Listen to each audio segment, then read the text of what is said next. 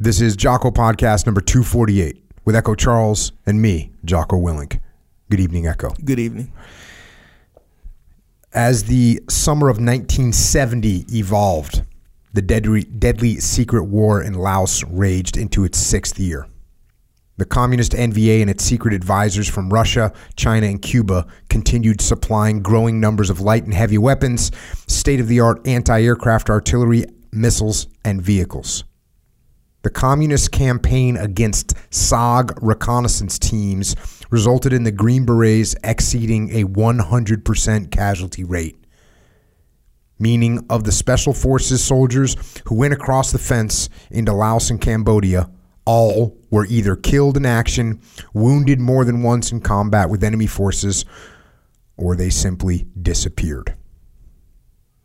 As of July 4th, 2017, there are 50 Green Berets listed as missing in action in Laos alone from the secret war, along with 105 aviators who died supporting SOG missions. SOG hatchet force operations of platoon or company sized missions didn't fare much better. In an effort to bring a temporary halt to shipping supplies flowing down the Ho Chi Minh Trail, three separate hatchet force slam operations were conducted in Laos, west of South Vietnam, between March 1969 and February 1970. The area of operations was codenamed Prairie Fire. Again, due to the severe political constraints placed on SOG operations, the Prairie Fire area of operations extended west of South Vietnam about 30 miles. No SOG teams went beyond that area of operations. The three SLAM operations were titled Nightcap, Spin Down, and Halfback. Each of those operations had a hatchet force company helicopter to a hilltop on the main segment of the Ho Chi Minh Trail. The trips would dig in, set up ambushes, and target NVA trucking. After the lead trucks were hit, there would be a traffic backup along the jungle trail.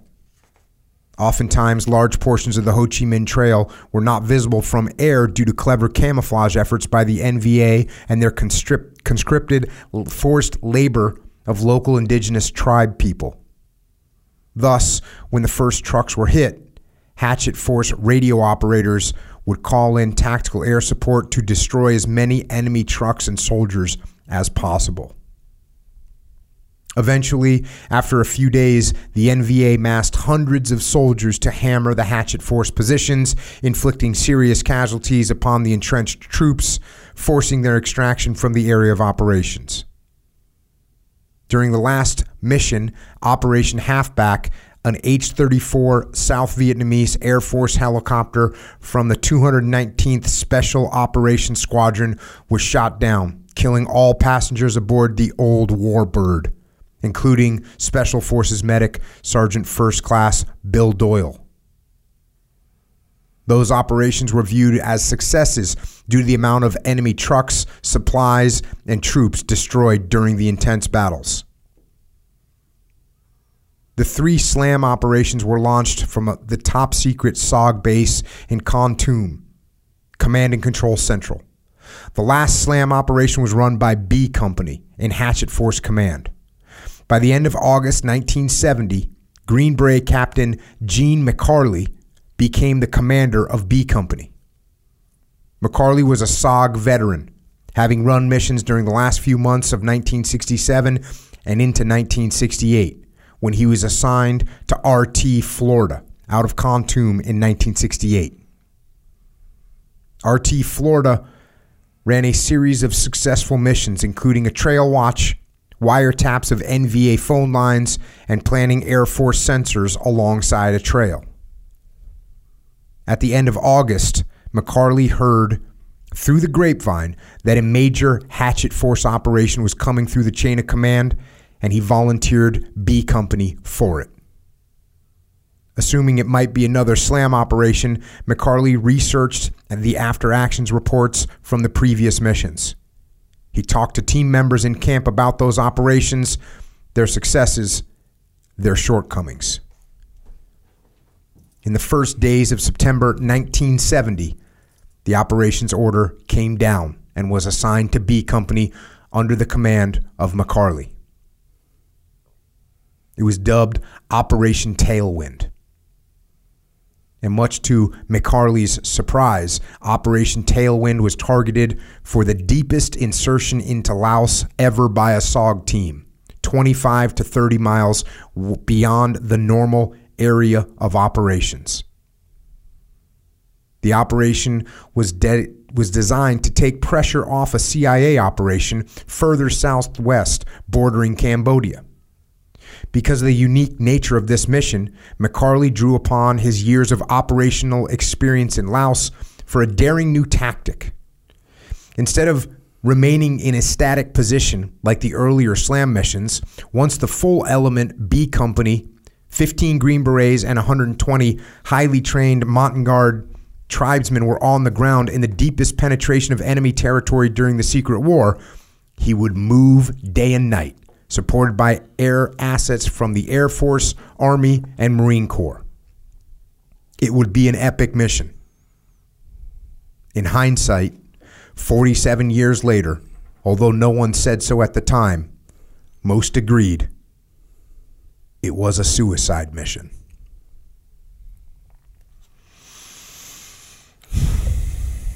And that right there is from the prologue of a book called SOG Chronicles Volume 1, written by John Stryker Meyer, otherwise known by his nickname and code name and call sign, Tilt.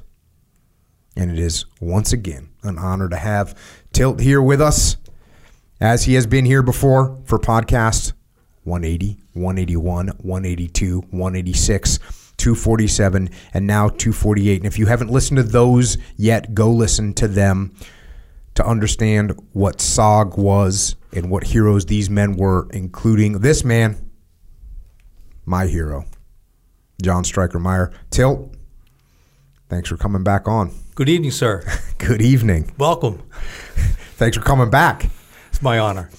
So, um, this is just a, a, story that you know you and I had talked about some of the different stories that we've covered, and and you know you've kind of, I guess you kind of somehow ended up being a little bit of the the SOG historian, capturing a bunch of these stories from different operations, even when you weren't there, but interviewing guys, talking to them, gathering all this information, and then captured and put into these books. But it has the, I mean, since you were in SOG and you operated in these areas of, of operations that these guys were in, the way you're able to tell the story is is is powerful. Well, thank you. Um, but this book here is the first one that doesn't have my stories, and that's what I like because that's what my goal is going to be. For um, SOG Chronicles is my little humble company, and we're going to write these stories until we die because there's so many that have never been told. And this mission, Operation Tailwind, was a classic. I'd heard little tidbits about it over the years, but until and we'll get into the details later how in 98 there were some facts that came out mm-hmm. twisted mm-hmm. on that due to the communist news network but factually this is just an amazing mission and at so many levels and um, it was a classic example of a SOG operation with men on the ground doing the mission got it accomplished and, um, and they worked with army air force and marine corps air assets everything from fast movers to gunships and Gene McCarley was just an outstanding soldier, a soldier's soldier. Mm-hmm. And he, you know, he started out as enlisted, became an officer, so he never lost that grounding. But it's just one hell of a commander. And here he just that was his concept, and he, they ran with it. And as we get into the story, just oh, amazing stuff. Yeah, the the air superiority that we had was really powerful. But you have to remember that it wasn't total air superiority. It wasn't like, look, we have air superiority in Iraq and Afghanistan. We, we, we, very rarely will lose an aircraft, and usually it's because there's some kind of an accident or a crash or something like that. But even though we, it's pretty easy to say, oh yeah, we had full air superiority in, in Vietnam. We had a, a certain level of confidence, but at the same time, we didn't have total air superiority because there was still there were still aircraft getting shot down by either MiGs or getting shot down by surface to air missiles. Yeah, because you had two separate air wars. You had the air war over North Vietnam. That's the Air Force and the Navy just pounding away, losing hundreds of men. And it had the whole POW where they mm-hmm. many were returned. I, I forget the exact number. And they came back in February of 73 through April 73. They came back. So that is more of a traditional, yeah, there's MiGs that were trained by the Russians, etc. And some even said the Russians flew. I don't know we were more concerned with down south and the Prairie Fire AO in Cambodia. Over time, as the war progressed, particularly after uh, Lyndon Johnson had the bombing halt in 78, man, the anti aircraft stuff, the 12.7s, the 23 millimeter, 37 Mike Mike, and heavier stuff. And one of the stories later here is uh, one of our medics. He remembers flying out and we'll have some cover that a little bit of his story later. But on the way out, there's ack mm. in the air, just like World, World War, II. War II. When you see, uh, you know, 12 o'clock high and all those, you see all the ack that shot down all of our airplanes in World War II. There it was, courtesy of the Russians, and they were shooting at our helicopters. Yeah. And so Doc Paget was like, "Oh my God, this is like watching a World War II movie, but it's right here." And so that is our war. And this yes, is like lost. watching a World War II movie, except I think I might get killed. Yeah. and in World War II, they didn't have any helicopters that we know about. and so that is the aspect where, like in your introduction, we talked about the MIAs to this day, mm. missing in action, the Americans that were shot down supporting SOG. That's everything from fast movers down to the smallest helicopters, the Loach. And of course, your Vietnamese Air Force, like um, uh, with the story we talked about on Tuesday with Lynn Black on the visual reconnaissance. It's just a little dinky observation aircraft. Mm-hmm. The co-pilot gets his head blown off, literally, and his head and helmet lands in Lynn's lap. Mm-hmm. So those are the casualties that, that went into our war. That's our side of the air war. So we dominated the air, but that air was full of anti-aircraft weaponry, deadly. Yeah, absolutely. Well, I guess we should get into this this story because um, this this tailwind is is just kind of crazy. just another day in SOG. another day in SOG. All right, so here we go. Going to the book, SOG Chronicles, Volume One. And for everyone that's hopeful out there, there's going to be Volume Two, Three, Four, Five. The Lord willing. I know there's there's more stories than you got time to write. I mean, it's gonna. There's so many stories. Every one of these operations is a is its own book. Oh yeah.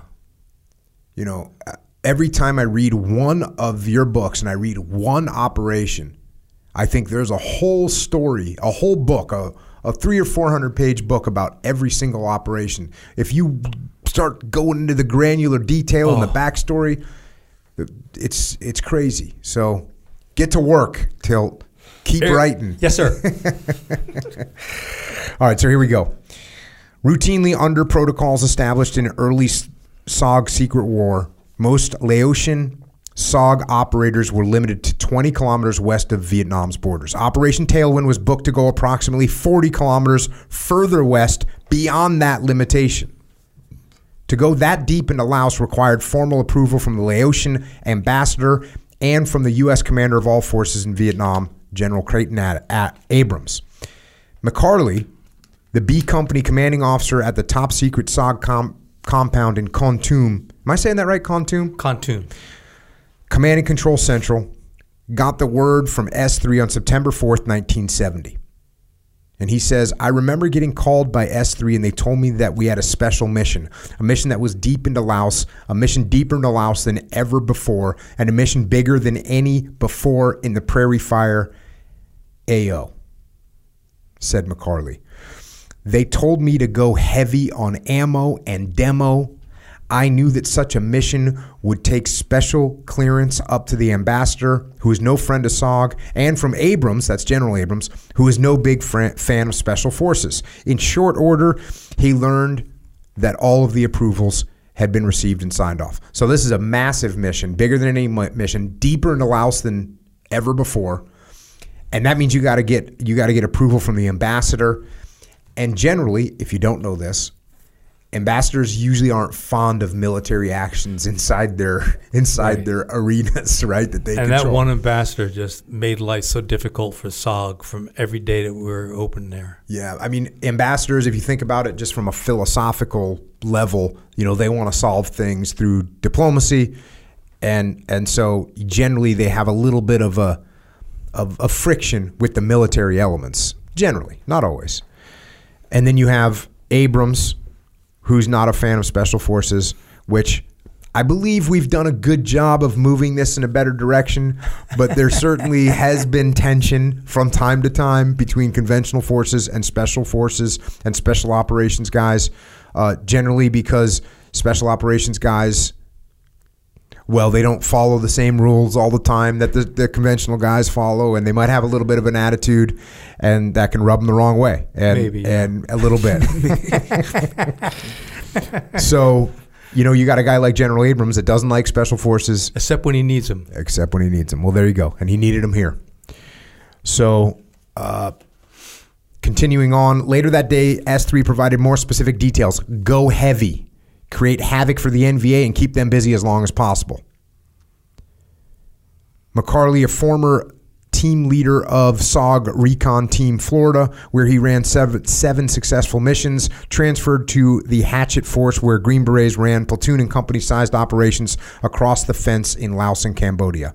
So, just so everyone gets a, a grip on this, these Hatchet Forces, now you have, instead of having 12 guys on the ground, Or six. or six guys on the ground like you would with one of your Recon recon, teams, teams. yeah.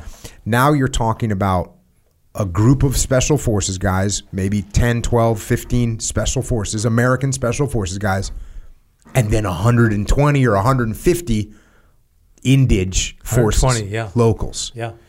And so in this case, they're Montagnards, and that means you can conduct these bigger operations. And that's really the the fundamental mission of special forces, of the Green Berets, is to work with indige forces, train up these guerrilla forces so that they can become a, a strong fighting unit.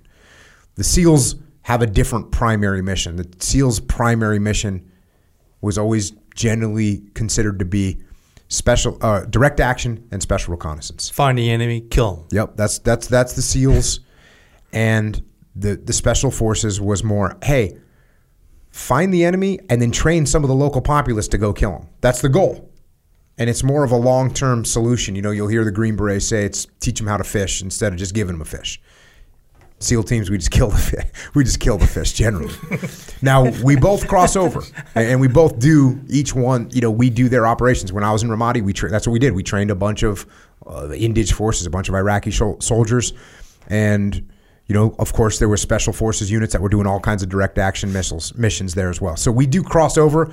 But if you look at the kind of bread and butter, this is just bread and butter Green Beret operation, a massive indige force going into to to do to harass the enemy. Oh, yeah.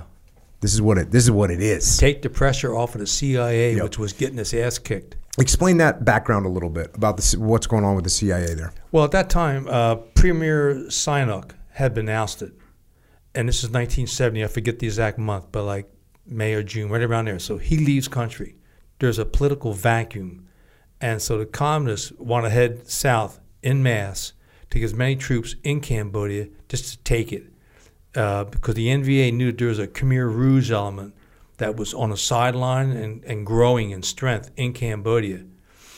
So the CIA put this operation together, which was further deeper into Laos near the border, and the NVA came at them hard. Now they had 5,000 CIA troops, and they were getting their ass kicked, and they said help. So they came up with this concept: have the team go in, and then Gene McCarley put his uh, little unique spin to it after talking, because by 1970, uh, particularly out of Kontum, those hatchet forces were good. They really knew how to work with the air assets, and uh, which includes Spectre at night. and so Gene knew all about that stuff, and uh, so he put that idea together, and it worked in terms of drawing away NVA from the CIA, which in the end, mission accomplished. Not only did they draw them away, the CIA could hold, but they also had some major enemy caches in the command post. And that's why my favorite picture on the front page. There's a picture of our guys from Kontum standing there with a picture of Ho Chi Minh, which was taken from uh, one of the tables in the uh, command center there. That was the NVA command center. When I was going through uh, what they call SEAL, it was called SEAL Tactical Training. Before that, it was called SEAL Basic Indoc. And then it became SEAL Qualification Training. It's like what you do when you get done with the basic training. We did a raid on a target. And this is up in Fort Lewis, Washington. And so we do a raid on a target, and they they're flying a, a a flag on this little compound, right? And they're flying this flag, and sure enough, the the the officer in charge of our class, which was now the the platoon commander of our platoon going to do this hit, he sees that flag, walks over to it, undoes the figure eight, starts pulling it down, and sure enough, the instructors had booby trapped that thing and it blows up. And you're a casualty. So when I see that picture on the cover, I always think, man, I was always scared to touch anything that looked good. Absolutely. oh yeah. If the first day, if it looks good, maybe it's too good. Yeah. Uh, but, but, you know, those, um, a lot of guys, a lot of guys, I know a lot of guys from, from the war in Iraq, a lot of guys went home with with paintings of Saddam Hussein because those things were pretty easy to find. They were everywhere. Were, yes, indeed. Yeah. All right, going back to the book. With the Hatchet Force, with the Hatchet Force, we were used to going across the fence and getting our ass kicked and then getting saved by TAC Air. On Operation Halfback in Laos earlier in the year, we lost two South Vietnamese Air Force H 34s, which included SF medic Bill Boyle, who died in one of those choppers. We got hit hard because we were dug in and the NVA pounded our position. With Operation Tailwood, Tailwind, once on the ground, we were going to keep moving day and night to keep the NVA off balance and keep them from massing a large force against our position. It's it's fundamental. It's it, what we're talking about is maneuver warfare, right? Instead of saying, "Hey, we'll do attrition warfare. We'll sit on this this mountaintop and you attack us." Hey, we're going to move around and you know won't know where I where we are. But that's tricky too, moving 150 guys around in the J. In the jungle, indeed, in the J, as they say.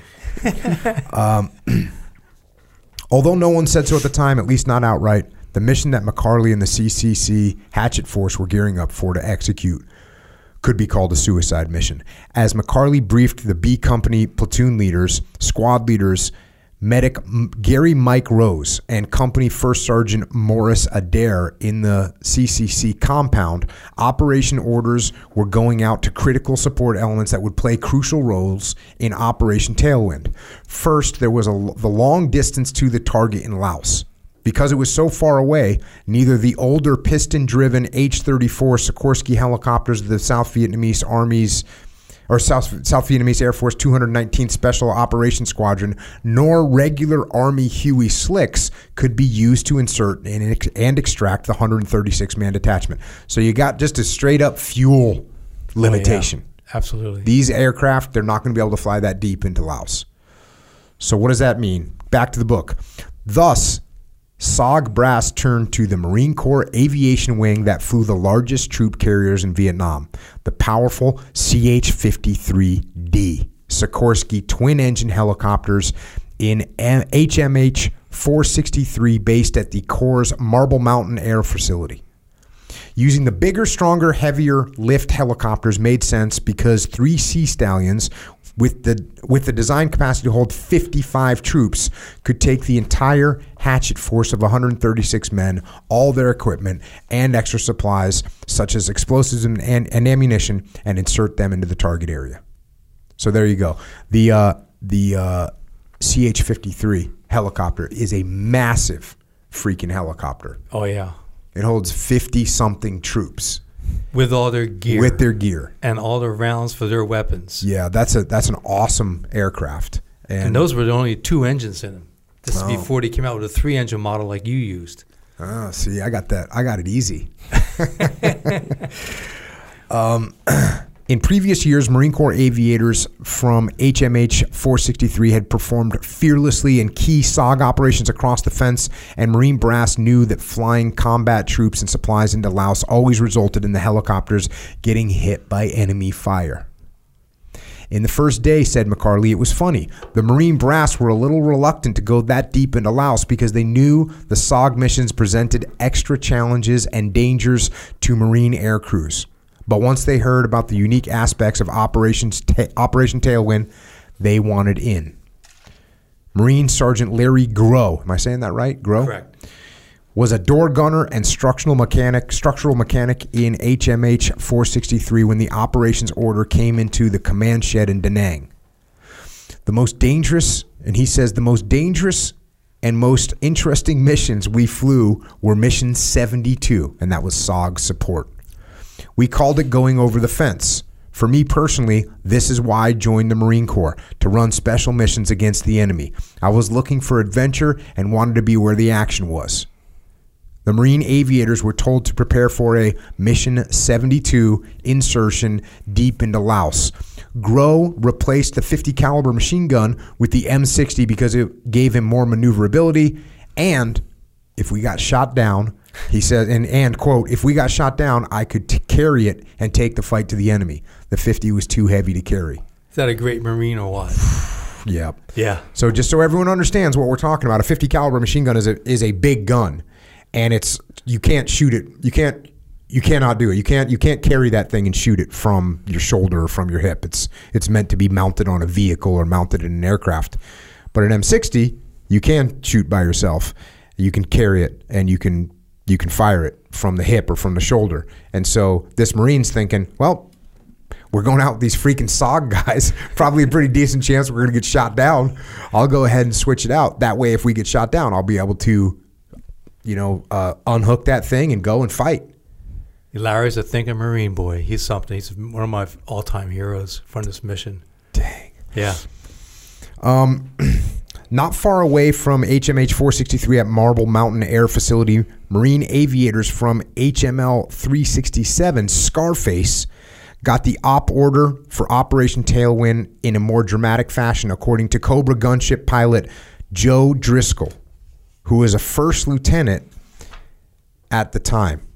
And he says, the duty driver came by our room at 2 or 3 o'clock in the morning and told us to pack our gear as we'd be gone for 5 to 10 days on an operation to be ready at 5 a.m. My first thought was maybe we're finally going into North Vietnam. Driscoll and fellow pilots flew the early model AH 1G Cobra gunships, with one man sitting in front seat and a pilot sitting behind him.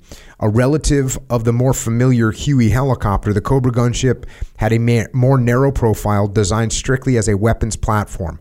Driscoll Co- Driscoll's Cobra had two 19 shot 2.75 rocket launchers, two 7 shot rocket pods, one 762 minigun that fired 6,000 rounds a minute, and a grenade launcher that fired 40 millimeter high explosive rounds. That's why they call it a gunship. That's firepower. When the early versions of those Cobras were fully armed and loaded with aviation fuel, the helicopter's skids would drag on the runway for a short distance until the pilots gained enough lift to get the bird airborne. However, once once in the air, they brought the fight to the enemy with precise gun runs and rocket runs. Scarface and several other Marine helicopter units had been involved in the secret war in Vietnam for several years, usually supporting recon teams and hatchet forces from FOB 1 at Phu Bai and FOB 3 at Sanh or FOB 4 at Da Nang.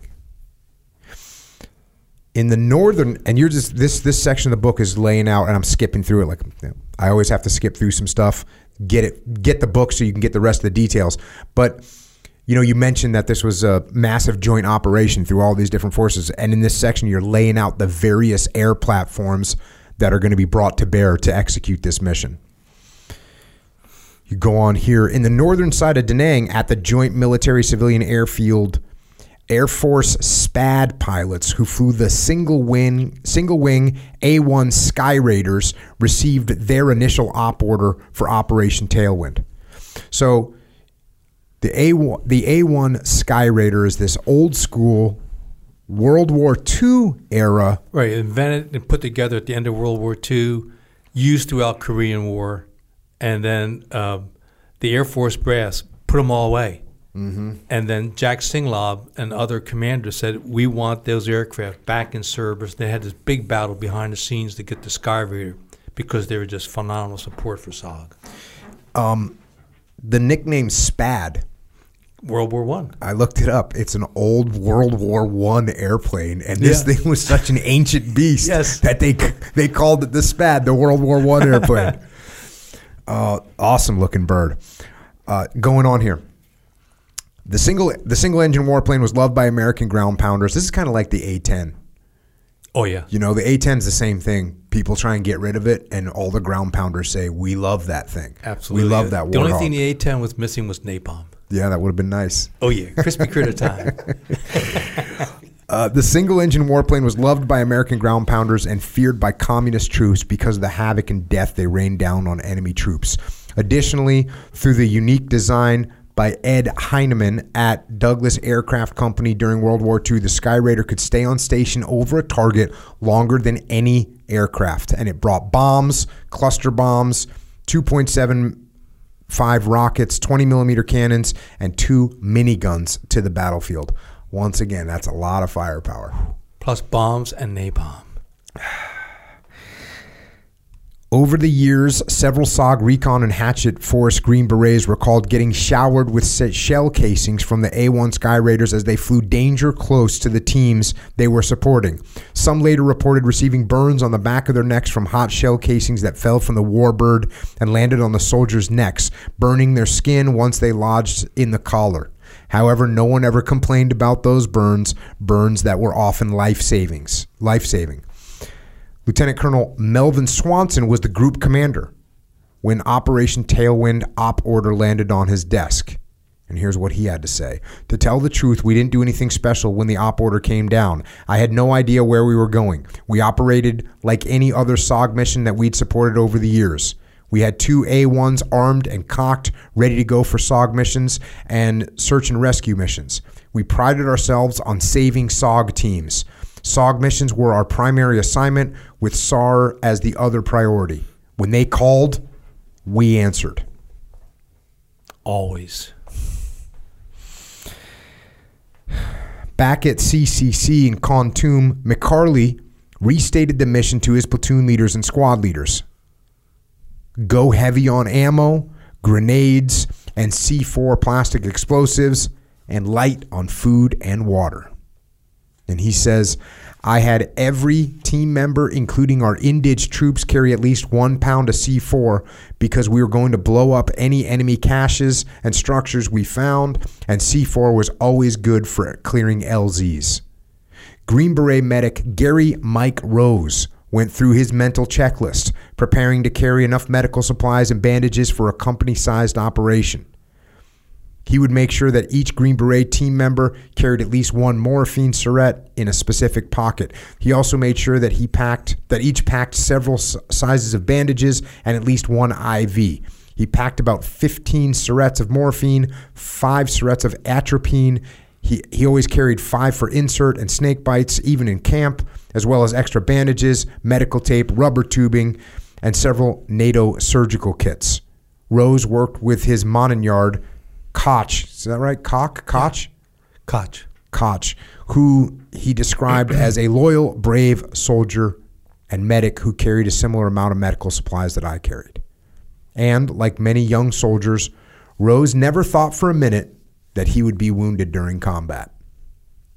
Thus, the stage was set for launching Operation Tailwind on September 11th, 1970, after several weather delays and rocket attacks to the launch site north of CCC. It would be a mission where the 16 Green Berets would receive a total of 33 Purple Hearts for wounds received during the heavy combat that was about to unfold in Laos. Oh yeah. And the, the the fun thing here is we this is the first time we were able to interview all the aviators, like Mel Swanson, what Yeah. a character, and then Joe Driscoll and his cohorts from um, Scarface, and then met Larry and a couple of other and some of the pilots over time. Yeah, and we'll we'll get to it because you Yeah. mentioned in the book and you talk through that, but a lot of times you never even see these guys. Never. I mean, they're stationed in a different place. They're up in the air. You're on the ground, and you never, you just never, you never meet them. Never. And look, I mean, you've you've you've heard all the stories. Mine, Lynne Black, the Frenchman, Eldon Bargewell. We all have Skyraider stories that loved and saved our bacon. I couldn't tell you one pilot's name, not until we had uh, um, until we had this story, and that was even there 40, 45 years later. Dang. Yes. So here we go. Let's get to it. After seven days of weather delays, false starts, and enemy rocket attacks, um, at the top secret military assistance command base in Vietnam, Eugene McCarley, that's the, the, the guy in charge, Eugene McCarley gave the order to move out 15 berets, 15 Green Berets, and 120 Montagnards mercenaries. On the morning of September 11th, four of the powerful Marine Corps CH 53D Sikorsky twin engine helicopters in HMH 463, based at the Marine Corps Marble Mountain Air Facility, landed outside the CCC compound and loaded up the 136 man unit. SOG brass had turned to the Marine Corps Aviation Wing that flew the largest troop carriers to reach into Laos, 25 kilometers beyond the normal SOG area of operations. Escorted by six Marine Corps Cobras, the helicopters headed north to refuel at Dak To before heading into the target area. After refueling, they flew north parallel to the border for a while before taking a left turn, heading due west into the target area. Could the Cobras make it all the way in? Yes. That's pretty impressive. Yeah, they had extra fuel capacity. Got it. And here's uh, speaking of the pilots that you got to interview. It was a hot zone from the moment we arrived, Scarface Cobra pilot Joe Driscoll said. We took several hits on the first gun run. During the insertion of the team, Scarface pilot Sid Baker and I were surprised by the volume of fire. In fact, we took hits in our rocket pods. We had bullet holes in our tail boom, and they shot out our radio. When the Cobras made their final gun run, we followed our SOP, which was to stay in formation and keep an eye out for enemy soldiers firing at us. End quote. Because they had no radio contact, Driscoll and Baker simply flew through flew through the pattern to cover the ship in front of them without firing. Quote, the enemy didn't know we had no radios. I'll tell you one thing, that was a hot target, Driscoll said. We were moving targets. The CH 53s were static targets, but they went in, dropped off the troops, and got out of there post haste. Man. Yeah. He, On insert. oh, yeah, see, ordinarily, we're done. We get shot at going in unless you're Lynne Black and his 1 0. but it, ordinarily, you're done. You just turn around and go home. We're compromised. The idea is to get inserted, do a mission without being compromised. There, by our old standards, we're compromised. Operation Tailwind, we're going in. Come hell or high water. It gets better. Oh, yeah. Continuing, the CH 53s were big targets. McCarley said all of the CH 53s were hit by enemy ground fire while en route to the target. I'd never received so much ground fire while flying to a target, he said. It sounded like a BB gun shooting a tin can, but it wasn't BBs that the troops heard, it was enemy rounds. By the time that B Company exited the helicopters, four Montagnards had been wounded from enemy gunfire. One died while flying back to base with his three wounded comrade in arms. Green Beret medic Sergeant Michael Rose added, It was strange exiting the chopper, stepping over wounded in action to get to the ground. Yeah. So they haven't even started the mission yet. They got one killed and three wounded. Yes. We haven't started the mission yet, but we got we got three wounded and one killed. Continuing, under ordinary SOG mission SOPs, any recon team or hatchet force that received enemy ground fire and men wounded in action prior to getting to the ground would cancel the mission. This was no ordinary mission. Company B moved off the helicopters and was on the ground in Laos shortly after noontime. One fundamental truism of the Vietnam War, as well as the eight years secret, surfaced the communist forces fought when they wanted to fight. Thus, when McCarley and the remaining, remaining 131 members of B Company settled into the woodline, they found complete and utter silence. He said, It was so strange. The aircraft pulled back, we were on the ground, and there were no enemy soldiers, no noise, no birds, nothing. So once again, you get that, that weird quietness. Oh, yeah. What do you think make the make the NVA think we're going to shoot when they're inserting, but when once they land, we're not going to do anything? What are they thinking? What's the enemy thinking at that point? Who knows? Um, their tactics always varied, and I think a little bit of it was just a complete element of surprise. They saw the birds, and so the people shooting at them would be anti-aircraft crews along the way, and probably some ground troops with their AKs. I don't know. I wasn't there, but uh, once they land, let's see what the boys are up to. And that's what the NVA could be thinking, just to see what. And then they knew with those three helicopters coming in, there's a lot of people, and they wanted to maybe do their own assessment, hmm. see who these what who they are and what they're up to, because um, sometimes the NVA just didn't react as quickly, particularly that far west. Mm-hmm. They must They have had been never totally, had- totally surprised. At, at several levels, surprised that we were there or SOG was there, and then surprised at the number of aircraft, and that they actually got in. And so there's all those three different elements, but they were you know they're checking it out. Mm-hmm. Continuing on, McCarley, who was serving his second tour of duty in SOG, wasted no time. The company moved out in a northwest direction, and then the men of B Company had another surprise. Surprise! After moving less than 400 meters from the LZ, the point element of the company reported seeing huts. The first platoon deployed two squads to search the area. They found an enemy ammo dump, 20 bunkers spread out over 500 meters, hidden in the under the jungle canopy with vegetation and dark covers. After setting up perimeter security, the B company troops pulled together a quick inventory of what they had found, picked up samples, while demolitions experts S Sergeant First Class Bernard Bright and Specialist Fifth Class Craig Schmidt photographed, identified the weapons and ammo, and began setting up explosive charges with 13 and a half minute delay fuses in the two larger structures with white phosphorus grenades attached to each charge to better mark the exact location for Covey, who would then direct airstrikes on that position. So here we go. Oh, already, yeah. already on the ground, already found bad guy area, but there was no bad guys there for whatever reason, but a bunch of ammo and whatnot. They found the cache. So they're going to blow it up. And then this happens. While while the B company team worked on this cache, McCarley had one of the most unique moments in its 28 in his 28 years of military service. As he and the, a few of the SF soldiers were looking at a map, a telephone rang. Quote, I couldn't believe it. A phone rang in the middle of Laos, McCarley said. Quote, so being SF, one of our guys picked up the phone and answered it. Hello, 5th Special Forces Group, may we help you? Can you imagine the reaction of the communist on the other end of that phone? To this day, just thinking about it makes me laugh. so there you go. Yeah. As the SF men chuckled at the phone call, others were compiling an impressive list of enemy weapons contained in the bunkers. Massive cache of of of weapons. Not resting on its laurels, B Company moved north with the platoon with the first platoon breaking point. In a short distance, the first platoon found a trail, crossed it, and were proceeding north when Adair and second platoon squad leader Mike Hagen observed several NVA soldiers on the trail and opened fire on them. An NVA 762 round went through Hagen's gas mask, which he had on his leg, and slammed into his leg. So they're carrying gas masks on this operation. Bernie Bright was slightly wounded. The round actually parted his hair, said McCarley. You can't get much closer than that.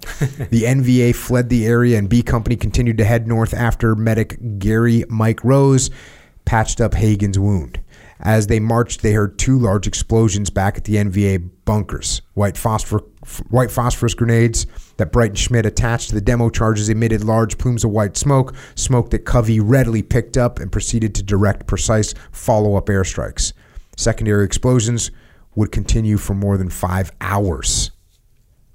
Can you imagine that? Secondary explosions. Crazy. Oh. Yeah, yeah. It's, yeah, it's crazy amount of. Well, I mean, this is their supply. This is this is the, this is how they're fighting the war. I mean, right there, you go home and say, "Look what we just did." Yeah.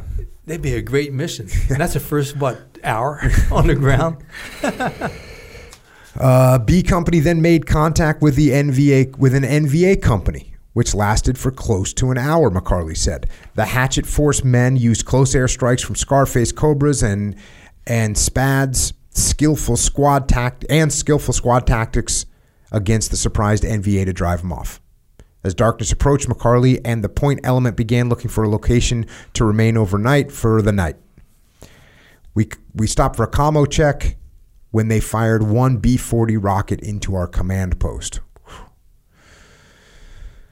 Rose added, we were fortunate we were fortunate in one small way. The rocket flew past all of us before striking a bamboo thicket. Thus, when the shrapnel exploded, those of us injured didn't get the full head-on blunt force of the metal shards as the forward momentum of the rocket exploded into the bamboo. 45 years later, after that rocket explosion, Rose had one lasting mental image of it. He says, quote, It's funny, I can't remember much about it, except that all of a sudden I was flying through the air. At some point while airborne, I looked up and saw blue sky. It was beautiful. And then I landed. and here's McCarley. Rose showed us what he was made of that day. He immediately started to go to work on the wounded because everyone in the CP at that time had varying degrees of wounds. In fact, Rose had a serious foot injury. Somehow, the shrapnel had sliced open his jungle boot and cut into his foot. What did he do? He pulled out an ace bandage, wrapped it around his foot, and used his CAR 15 as a crutch and began treating our wounded. End quote. The most serious wounded was a South Vietnamese lieutenant. Shrapnel sliced into his right thigh to the bone, in addition to other shrapnel wounds. We stopped and licked our wounds as Rose passed, patched up our people, McCarley said.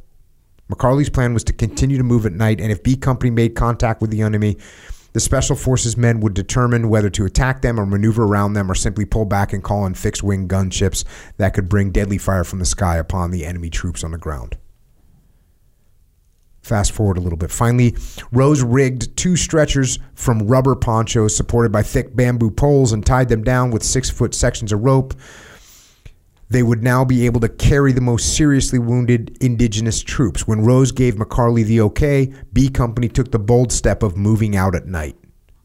Quote, I wasn't going to let them tie us down in one position and then hammer us. By us moving, they didn't know exactly where we were. There were little skirmishes, and a few times we ran into a few NVA. After contact, we'd move on. If there was a larger element, we could pull back and call in the gunship strike. We had flare ships over us every night. End quote. B Company continued to march west, deeper into Laos. The deeper B Company Green Beret and their Montagnards headed west, the more they enhanced their primary goal of being a diversion to the NVA forces attacking the CIA's Operation Catapult. This wasn't going to be easy. By dawn, nine of the Americans, nine of the 16 Americans had been wounded. So these guys have been on the ground for, what is it?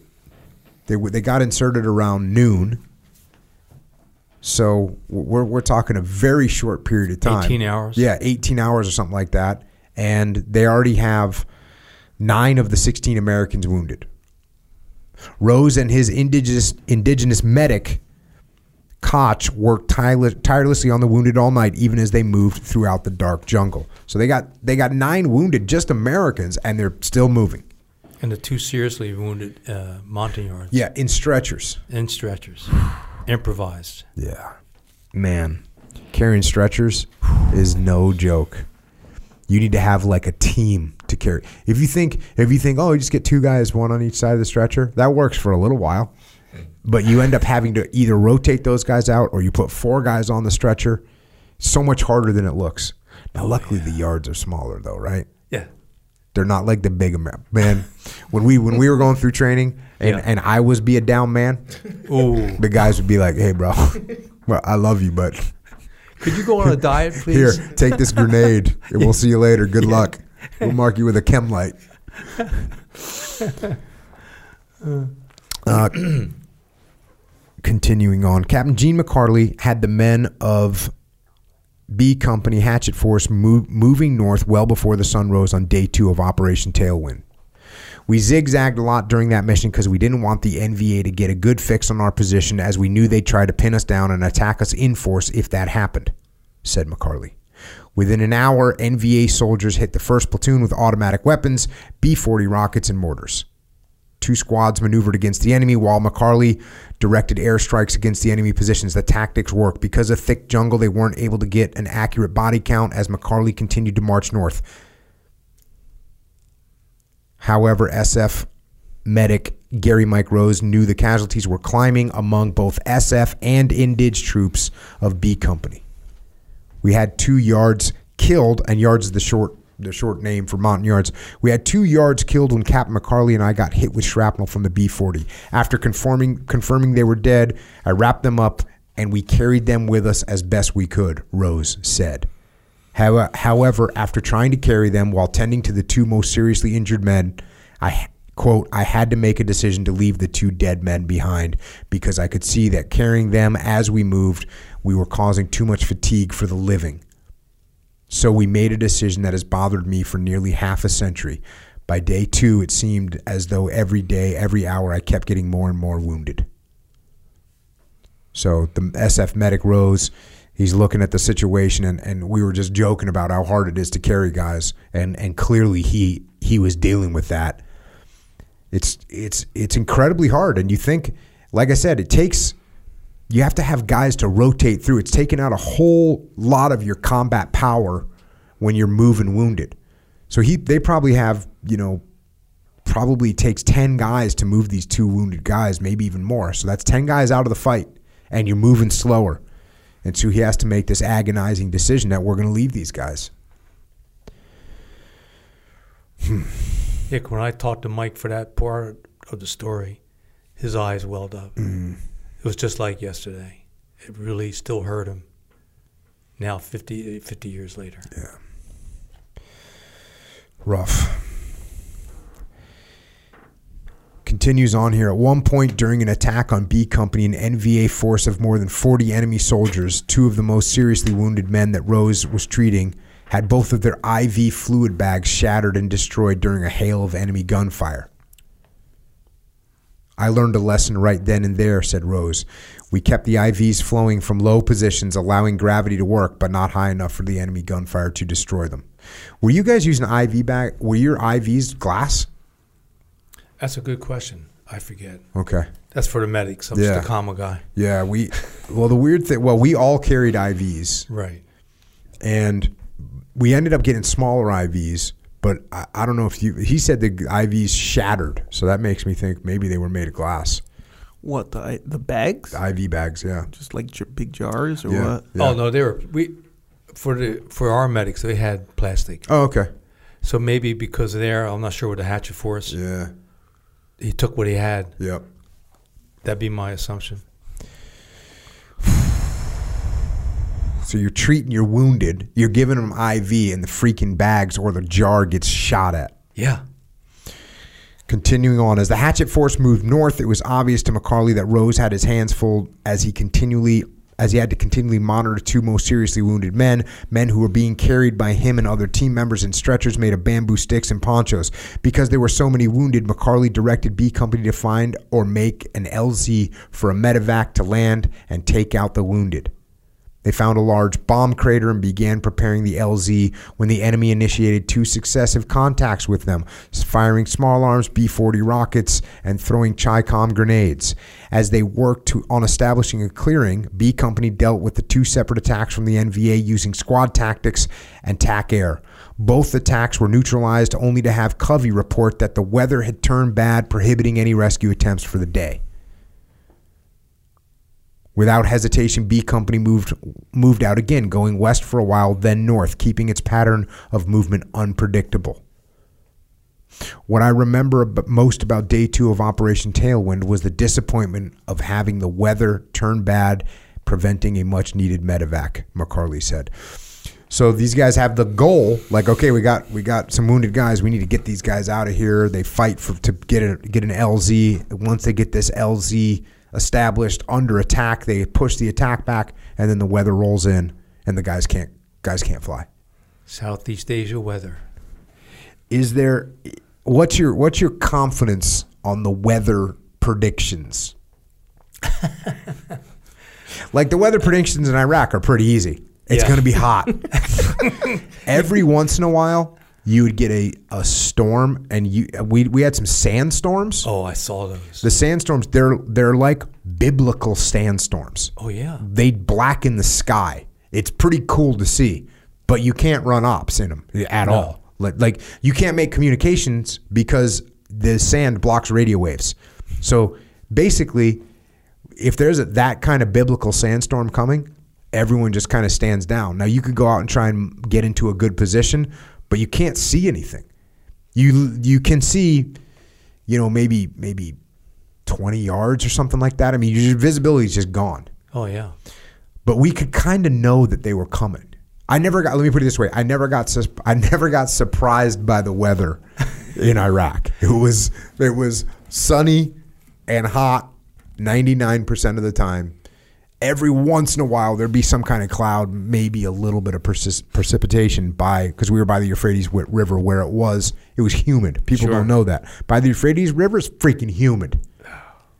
And I'm going to show you pictures sometime of this area to the to the northeast of the city of Ramadi. It was still in our, our in our AO, Right. and it was called uh, the the MC1 or the 1MC. But what we called it was Viet Ram. because because it looked like Vietnam. Yeah. It looked exactly like Vietnam. Palm trees, rice paddies, dikes. My It- stepson told me about it. 'cause He Yeah. was in the green zone. Yep, yep. And he's like, I thought I was back in Vietnam with you. Oh, was he in the green zone in uh, in Afghanistan? No, Oh, in Iraq. Yeah. And by green zone, he means areas where there was. The, the we always call it the green zone, which is the biggest, most secure area in Iraq Okay, so you're talking about the green zone in Baghdad. in Baghdad. Okay, yeah. And he was operating southeast and at different locations for near some of which they came into Mm-hmm. Iraqi jungle. Yep.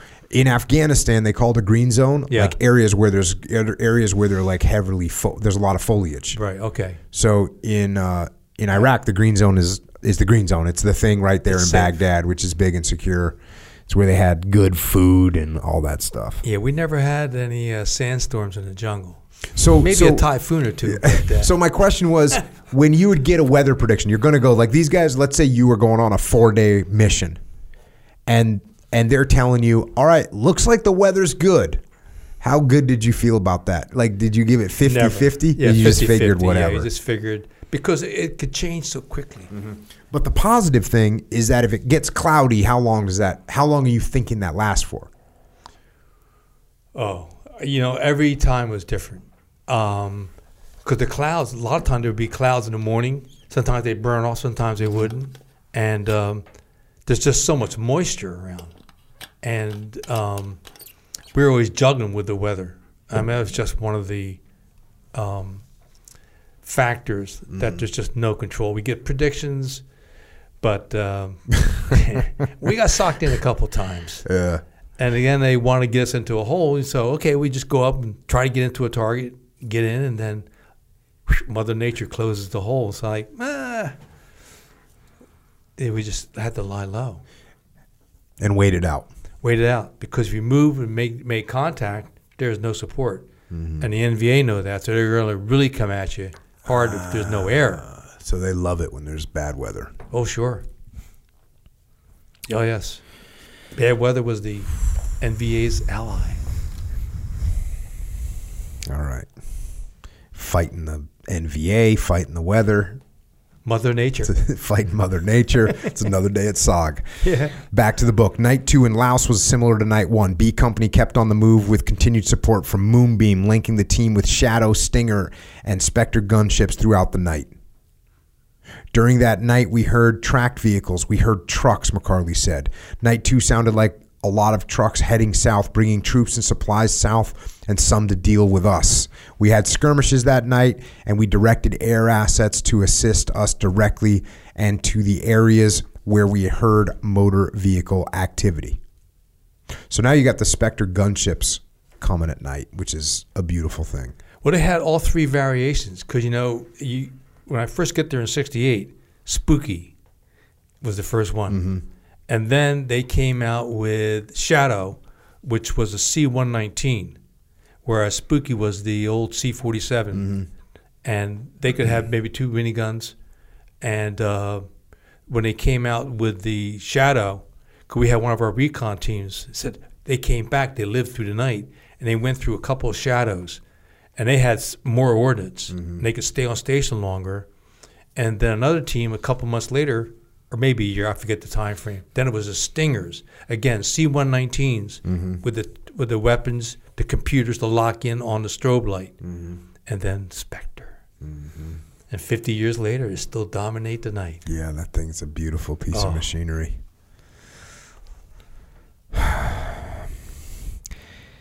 The NVA also inflicted some more casualties in the company. By the time McCarley moved out at 4 a.m. for day three, September 13th, 1970, Rose was tending to more than 30 wounded men. Two with deadly serious wounds that required almost constant attention, fluid rejuvenation, and pain management. By that time, Rose was also running low on bandages, IVs, and morphine syrettes. Quote, we were so low on morphine that I reused morphine syrettes, which is a no no under normal circumstances. But there was nothing normal about this operation, so I would give two or three of the wounded morphine from the same syrette.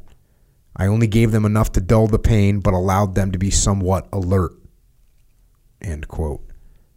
As Rose focused on the wounded, the 1st platoon engaged the enemy as they moved toward a potential LZ for a much needed medevac, while the 3rd platoon deployed one squad to maintain contact with another squad of NVA attacking the company's rear.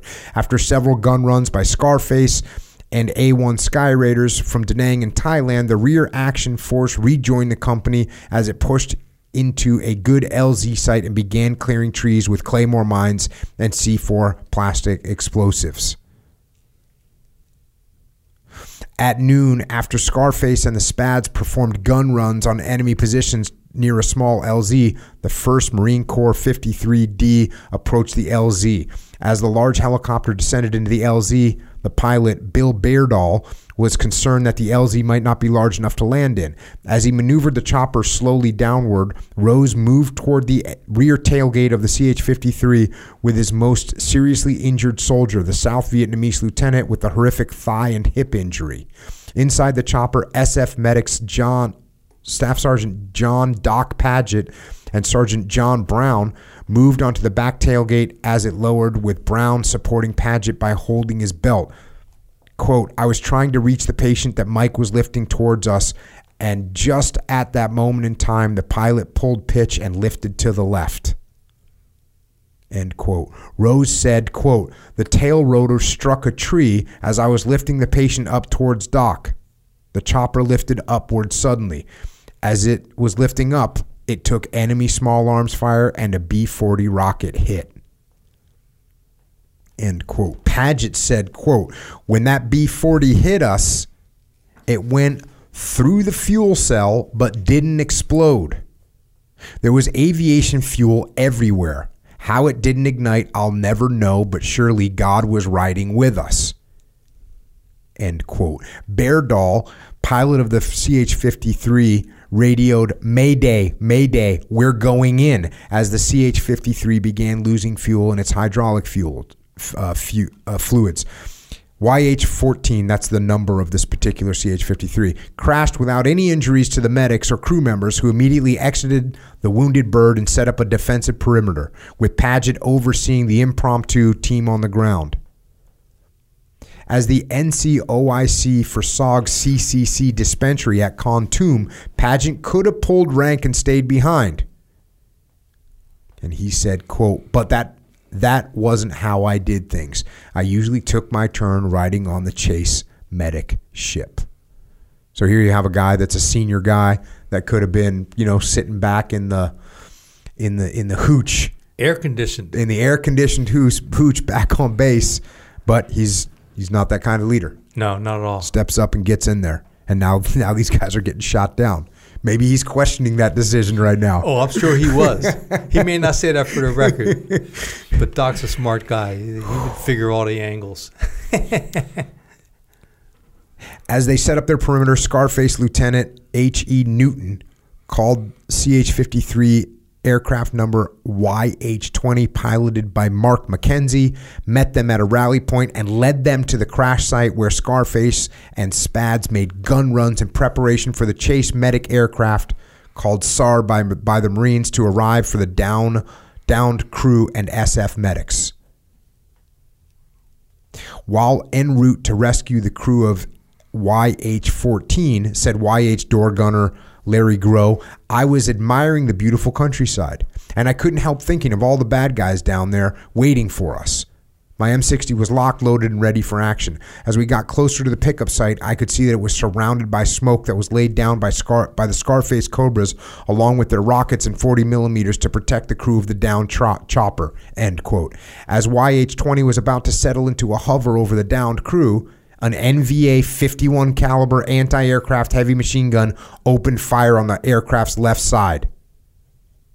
Groh's left side window was only about 25 yards away from it and the muzzle flashes from the gun were huge, and the rounds seemed to be the size of basketballs. Groh pulled the trigger on his M60 and held it until the 51 cal was silenced. The CH-53 started to bounce around, and I knew, quote, and I knew we had taken some hits. Sergeant Whitmer was working his gun on the right side as Captain Capola and Sergeant Spaulding were at the rear ramp throwing out the 120 foot aluminum extraction ladder. End quote. Meanwhile, Scarface Cobras were making gun runs, Spads following suit, hitting enemy sites. Quote, everything seemed to slow down as the action heated up, Groh said. Everything was in slow motion. When the ladder landed on the ground, Paget told everyone to climb in, climb it, and hook onto it. There was so much confusion and noise that no one moved to the ladder, he said. Finally, I said, Follow me, and up I went. They followed suit.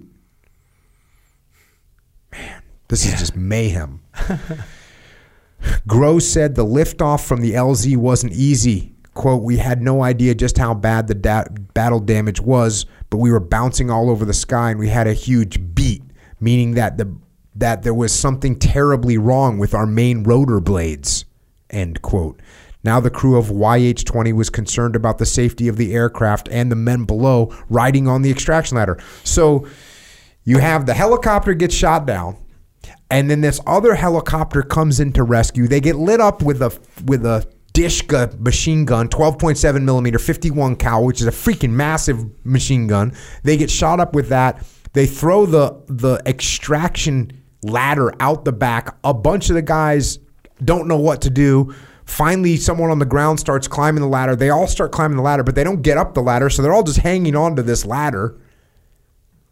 And then this thing starts to try and get out of there and it's like a car with uh, you know with like a, a piston that's not firing. It's like exactly.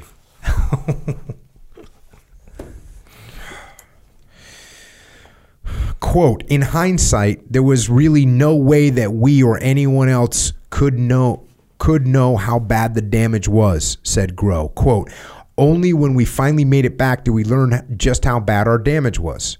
Numerous rounds had cut the hydraulic lines to the tail rotor. One round from the 50 cal had almost cut the main rotor tail drive shaft in half. That round had hit next to the Thomas coupling, which connects the tail rotor drive shaft sections together. We were extremely lucky to have made it back to base. God was with us that day, Paget said.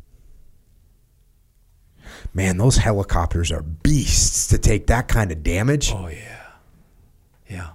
Salute, salute the 53s. Amen. For the rest of the men on the ground during the night of day three, there was no rest. Yeah. By the way, while all that's happening, we still got we still got what a hundred and something guys left on the ground.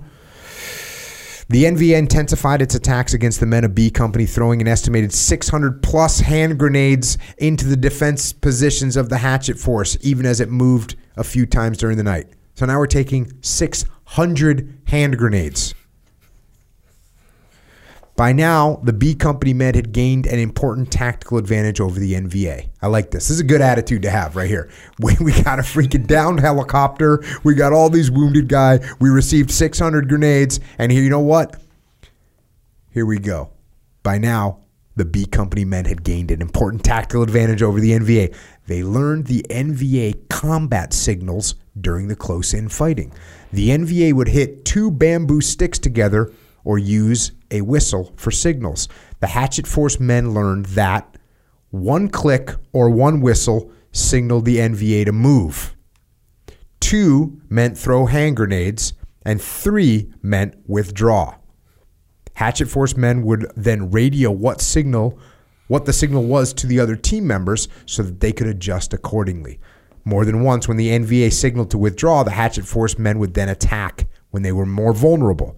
It was one more tactical advantage that they used to their advantage against an enemy force that continued to grow on the battlefield despite losing hundreds of men to airstrikes, bombing runs, and team ground fire.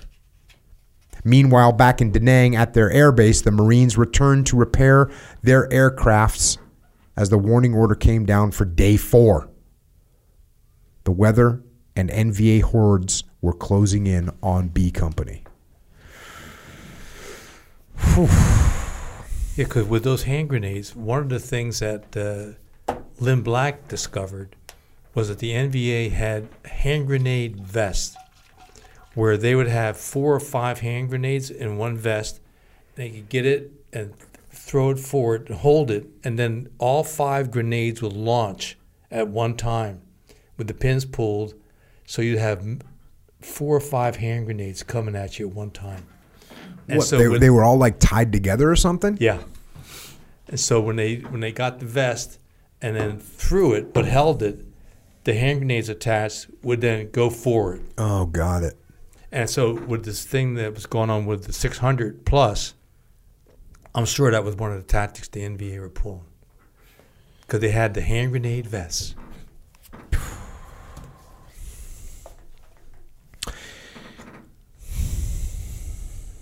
That's a lot of grenades to oh, receive, Oh, I know.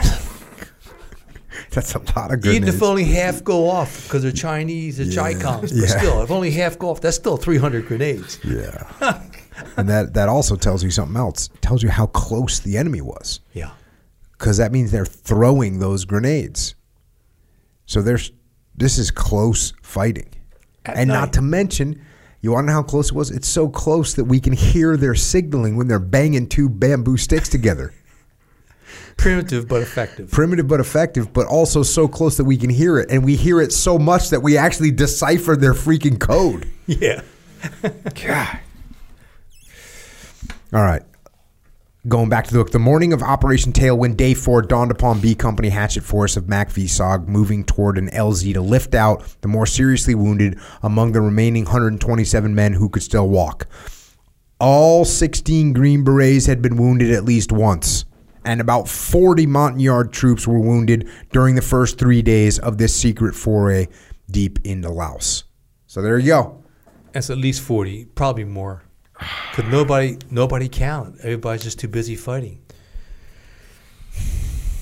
B Company Commanding Officer Captain Gene McCarley had the point element moving toward an apparent clearing with one thought in mind get one Marine Corps heavy lift CH 53 helicopter in to pick up the wounded and then continue to march to destroy any NVA fortifications, supplies, or troops they encountered.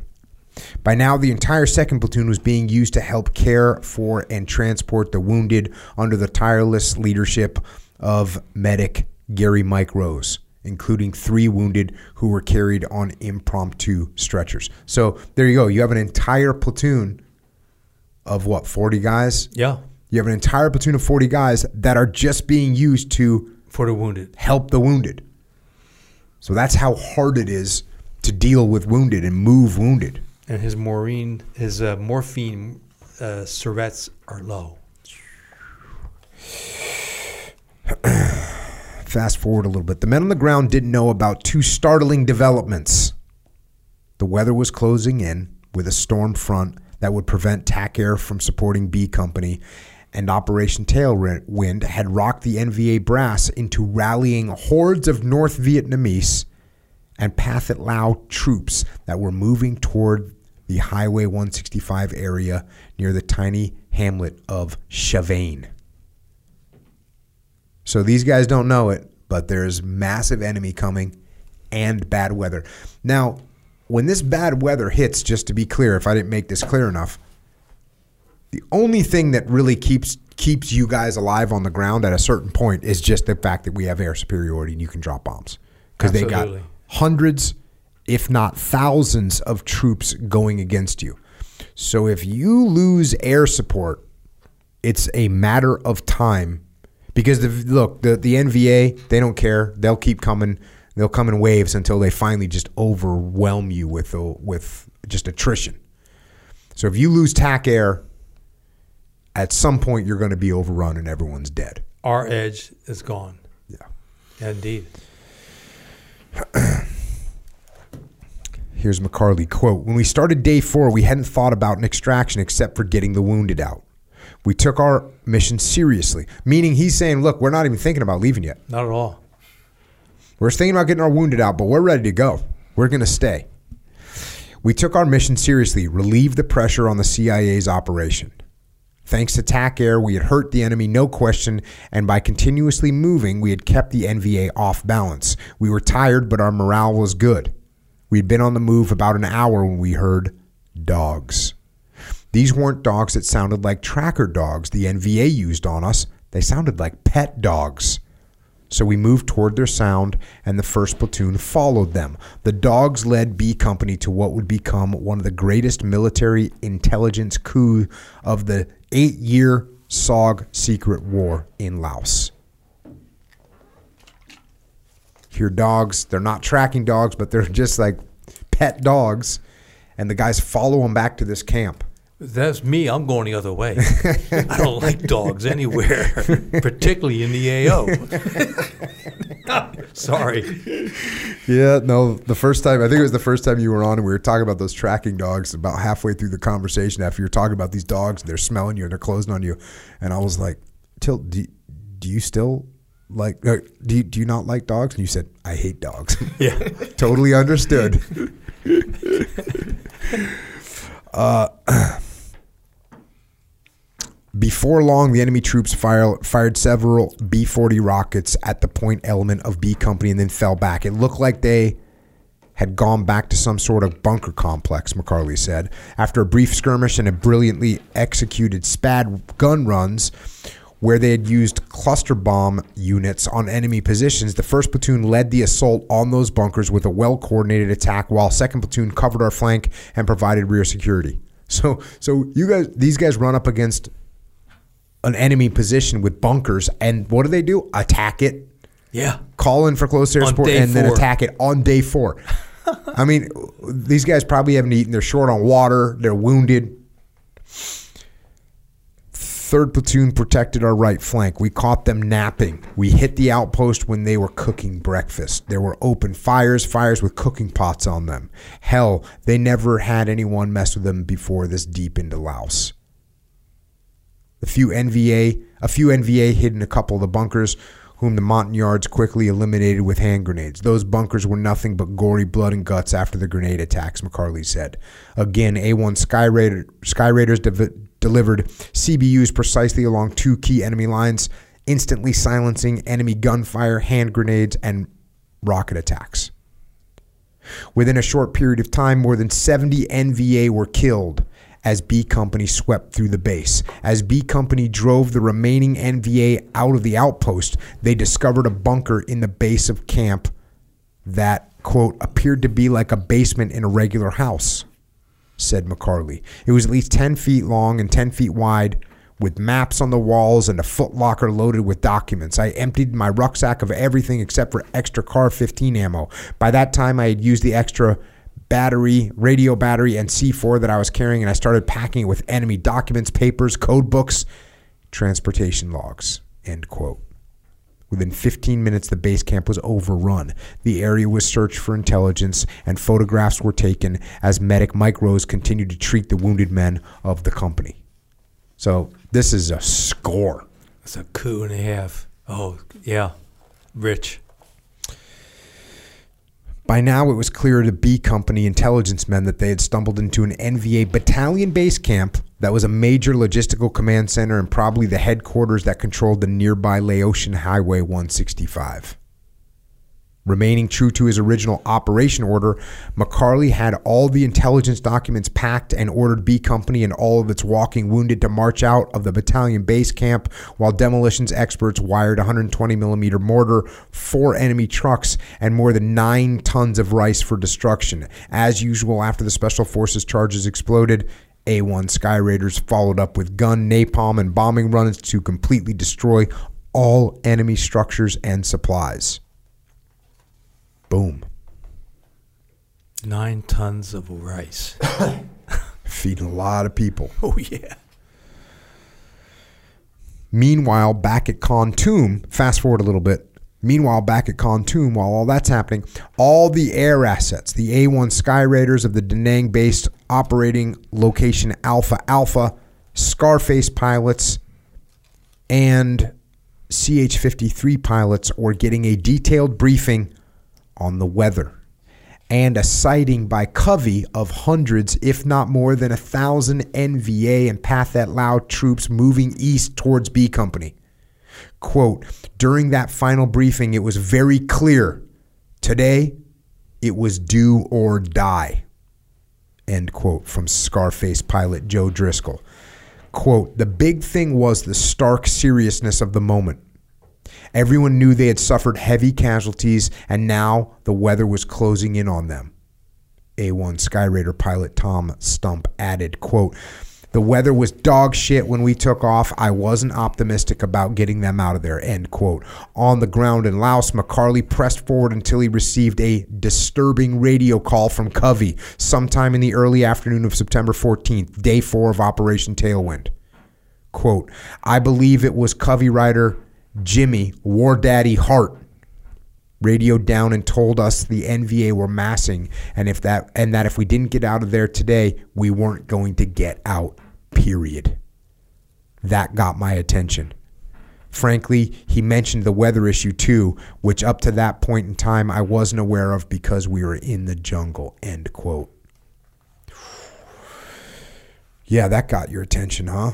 Oh yeah, and, and everybody back at base, they know they're getting hammered, and they know it's bad, and they're getting ready to go. They don't know how bad it is. Mm-hmm. It's like you're in the jungle. Like you've heard it before. You don't know what the how bad the weather is when you're on the mm-hmm. ground, and you can't tell a lot of times. The difference between sun and Yeah. no sun. So it's just dark in the jungle, and they break loose every once in a while, get an opening if they can see. Right. But So Gene yes- had no idea. no That's- idea. That's when Covey told. Because when I interviewed Gene on that, he was like stunned when they, when the Covey told him that because he really thought we're going to kick their ass. We just hit the cash. You say cash or cachet? You're the English major. I'm only an English minor. So I had a. Uh, it's cash. Cash. Oh, thank you, sir. It's cash. I'll be more correct now. I got corrected that. I got corrected on that when I was a. I think I was like an E five or something, an E four, and you know I was briefing something, and I said, "Well, there's a cachet over there." Yeah. My officer said, "Actually, Jocko, it's cash," and I said, "No, it's not." I didn't believe him. Yeah. We had to go to the dictionary, and back then you actually had to get a dictionary. Yeah. Yeah. Well, I'll tell you what. You're the man. If you want to call it cachet, we can change it right now. We we will follow suit. For I've Jocko- always preferred cachet. Me too. I think it's cooler sounding. It could be cash or stats, but cachet's got a little bit more oomph Got a little more it, oomph more pizzazz. Yeah. Uh, so these guys are in a bad way, and and now McCarley kind of realizes we got the enemy coming. We got weather moving in. Back to the book, realizing they needed a large LZ, a large LZ, large enough to handle a CH-53 because CH-53s are massive birds. In the light of and and by the way, there's no opportunity. You're not going to get 50 guys out on strings, so this thing's going to No. have to land Yeah. and you got wounded on top of that. In light of losing one of the 53's heavy lift helicopters on a tight LZ the previous day, eh, yeah, by the way, we already lost one of these things. McCarley moved down a road towards a clearing that was large enough for an LZ. However, the open area was seated too deeply in a valley, which had hills on two sides of it where the NVA gunners would be able to have clear fields of fire on the Marine rescue helicopters, as well as the supporting TAC air assets, Scarface, uh, Cobra gunships. To facilitate the continued movement of B Company, A1 Spads and Cobra Scarface Scarface Cobras quote gave us fire protection to the front and to the rear. McCarley said. The NVA kept hitting us with automatic fire and B-40s. The airstrikes kept them back far enough so they couldn't do any real damage. At some point, Covey ran dangerously low on fuel, returned to base, and connected SPAD pilot Tom Stump directly with McCarley about future airstrikes shortly before the first CH 53 arrived in the area of operations. Quote, I'll never forget it. When I spoke to Gene, that's McCarley, when I spoke to Gene, his voice was as calm as a man at Sunday church picnic, Stump said. He had that slow southern draw and calmly said he was getting his ass kicked down there. All, and all the while, I could hear gunfire, gunfire explosions, and hand grenades. He said he needed some separation between the company and the NVA. We were on station for two hours doing just that, providing close air support. With all the SF wounded and the large number of casualties they had, I couldn't see how we'd get them out. there you go. Tom Stump. Uh, McCarley and his men were grateful for the close air support of Stump, his fellow SPAD pilots Scarface and TAC Air, but Stump stood out in his mind. McCarley said, quote, Tom Stump flew so close to us during some of those gun runs, I could tell if he had shaved or not. That's just how close those A1 Sky Raiders flew in support of us. We were extremely grateful for all the air support, believe me, but seeing Stump was something to, that stuck with me. I also think it's safe to say that because this was a SOG mission deep into Laos, none of the air assets got the credit they should have received for the remarkable coverage they provided to us over four days, from the fast movers right down to Scarface and the Coveys. Continuing on, B Company found a heavily traveled dirt road only wide enough for foot traffic and headed to a second LZ, one that provided better cover and less exposure to enemy ground fire for the helicopters and for the men of B Company. As they moved, Covey rider Jimmy War Daddy Hart told McCarley he had spotted another, quote, horde of NVA, end quote, moving toward B Company. This time, Hart told B Company to put on their gas masks and directed A1 sorties flown by Hobo 20 and Firefly 44 based in Thailand to deliver CBU 30 tear gas ordnance on the next horde of NVA, while B Company found and secured a second LZ for the Marine CH 53 to land. This drastic tactic worked. It slowed down another NVA horde, but many of the men in B Company, including McCarley, Rose, and others, were hit by the gas, which had a lot of our guys crying and choking on that CS. McCarley said, but it also bought them some time. So they called they called in some some uh, Cluster bomb units yeah some with cluster bomb- gas. with uh, some coughing gas in it, some irritant Indeed. right? Which is a lot different. This is where this is where it gets a little tricky, and it comes up later. But it, that is a chemical, right? And Sure. people say, "Well, this is a chemical weapon," and it is technically a chemical weapon, but it's a freaking non-lethal chemical weapon. It doesn't kill you. Right. Just Makes you cry a lot and feel Yeah. bad. Continuing on, the Scarface Cobras led the CH 53s into the LZ with deadly gun runs as an Air Force F 4 Phantom jets pounded two enemy mortar pits that were marching 82 millimeter rounds toward the LZ that was large enough for only one CH 53 to land at a time. Quote, we escorted the CH 53s into the LZ. The first run wasn't as bad as the previous day when I could see dozens of enemy soldiers out in the open firing at us with ch- and the choppers, said Scarface pilot Joe Driscoll. When McCarley lost radio contact with Covey, Scarface commanding officer Lieutenant Colonel Harry Sexton and his co pilot Pat Owen quickly picked up coordinating the air assets with McCarley. The first heavy lift le- helicopter landed on the LZ, picking up a majority of the wounded B Company men, including the three most seriously wounded who were carried in stretchers since being wounded on night one of the operation. Since platoon second platoon placed the wounded on the first Marine helicopter before it lifted off successfully and headed back to Kontum. Scarface again led the second Marine Corps CH 53 into the LZ, this time taking an increased volume of enemy gunfire as aviators pointed out to McCarley another large contingent of NVA moving toward the LZ. Now it appeared that the NVA brass realized that B Company had hit the 559th Transportation's base camp and taken all of its maps, reports, records, and money and had directed masses of enemy troops towards B Company quote they told me they could see hundreds of them coming for us, said McCarley. The 2nd Marine Corps CH 53 picked up the remaining wounded men and several other members of B Company and lifted off the LZ successfully, drawing more enemy fire than the first heavy lift helicopter. Scarface then led the 3rd CH 50. So we got two helicopters have come in. We've gotten most of the wounded on the first one. The, a bunch of guys leave on the second one. That's all successful. And now we go. Scarface led the third CH 53 into the LZ, taking even more enemy fire than the two previous choppers had encountered.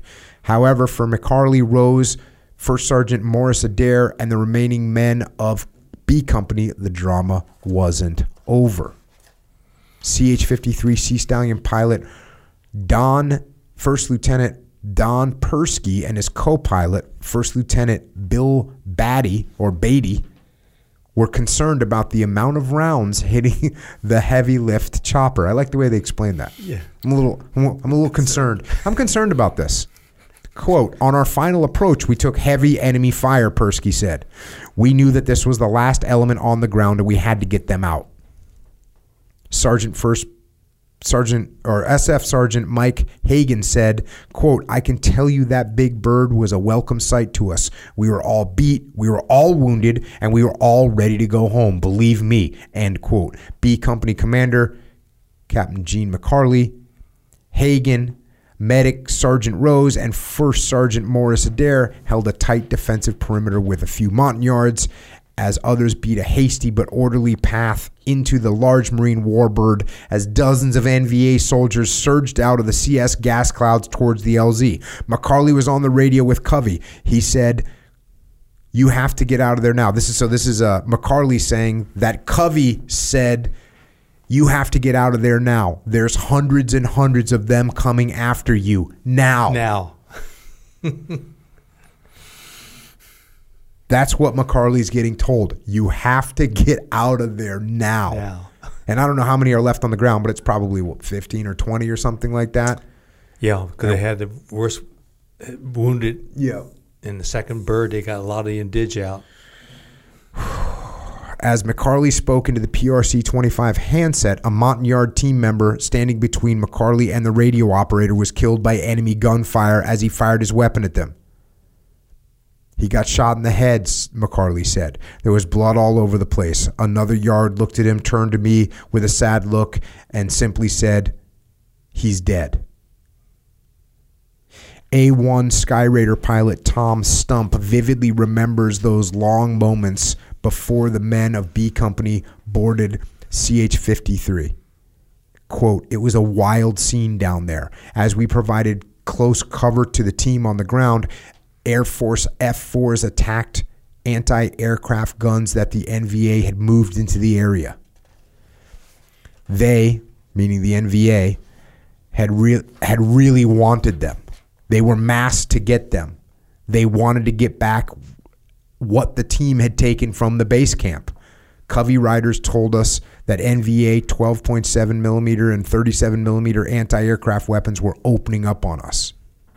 Meanwhile, the Scarface Cobra gunships reacted to enemy gunfire on their aircraft while Gene directed us to enemy troops moving toward them. Keep in mind, we knew all the SF men were wounded and low on ammo. There was a moment in time when I couldn't see how we'd get them out. It was that intense.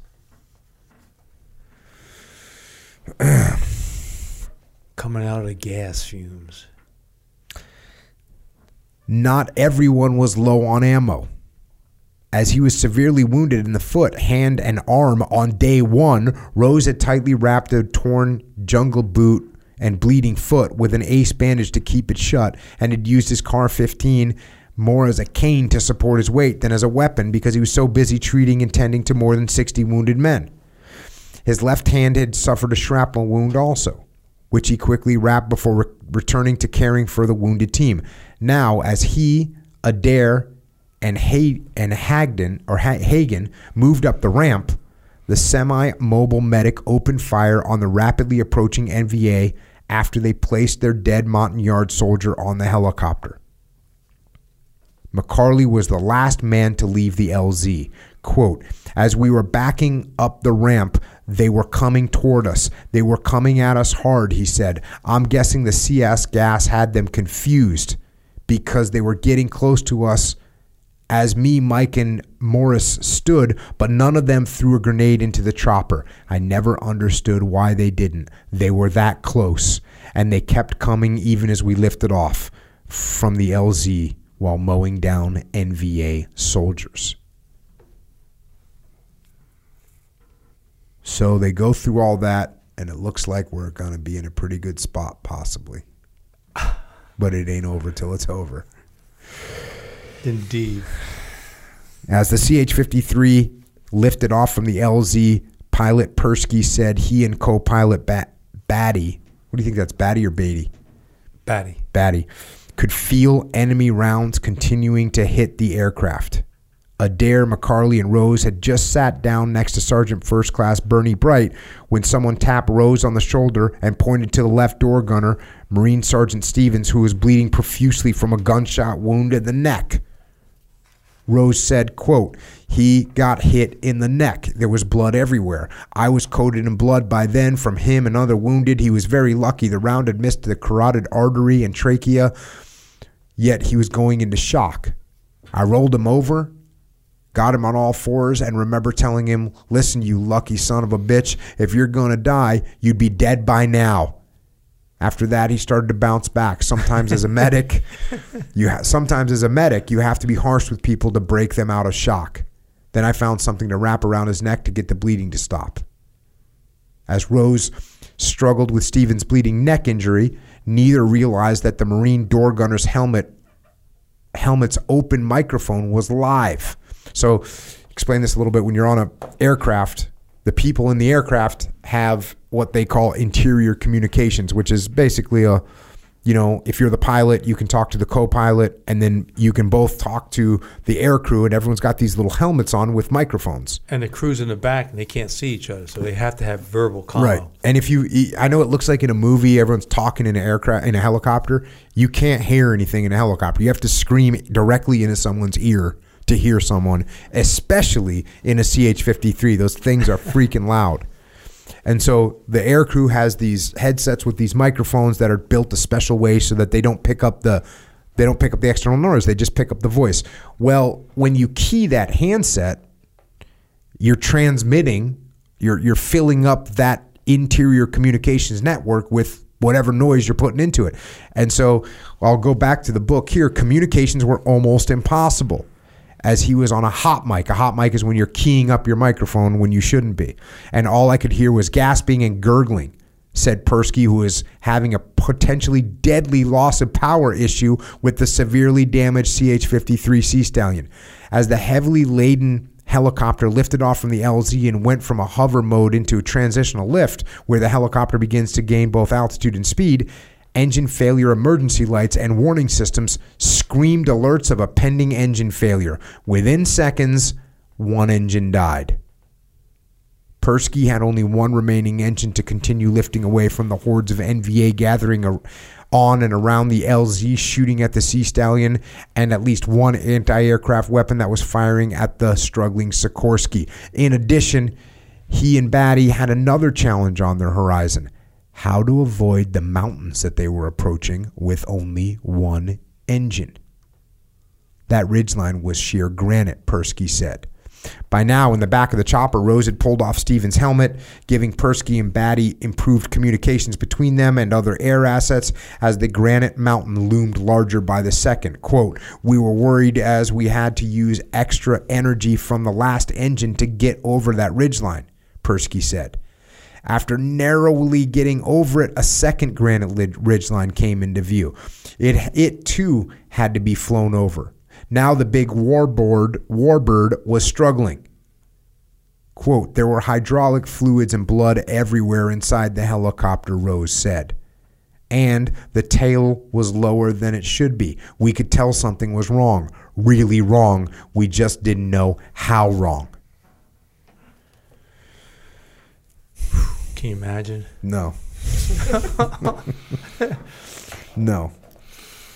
No. It's uh it's it's total mayhem. And then you have these pilots that are getting shot at. The their their aircraft's filled up with a bunch of wounded guys. They're taking rounds. They can feel the rounds hitting, and they still have to fly this thing. And now they got to fly it under conditions that they've never flown under before, which is having one engine and, and damaged controls and not being able to communicate with each other. This is just mayhem. Back to the book. Seconds after barely getting over the second ridge line, the second CH 53D turbo shaft engine failed. At that moment, quote, I can remember First Lieutenant Persky's exact words to this day, said McCarley. He said, Mayday, Mayday, we've lost all hydraulics, we're going down. I looked out of the back, and all I saw were the granite cliffs. They loomed large. To this day, I don't know how we missed them. End quote. Rose echoed the same sentiment. Quote, all I saw were that those were those huge granite cliffs with no engines. I fully expected to crash and burn at any moment. End quote. Persky hollered into the radio one more time. We've lost our second engine. We're going down. The fate of the 23,628 pound, 88 foot long helicopter designed to carry 38 combat troops, but now loaded with 40 plus combat troops and weapons, including all the intelligence papers, maps, footlocker, and North Vietnamese currency seized from the NVA's base camp, hinged on Persky's piloting skills and the six 72 foot long rotors that were keeping the 15 foot wide helicopter aloft, biting into the air, descending at a rapid rate, but at a rate better than dropping from the sky like a dead quail. After he got out a second Mayday alert, Persky said he was hoping a pilot or Covey pilot would say something. After a second engine went out, there was nowhere to go. All we could see was jungle and granite ridgelines. Quote, I really expected someone, Covey, Scarface, the Spads, or Army Cobras to say, hey, go left, go right, something. But the radio was dead silent. For Persky and Batty, the silence was deafening.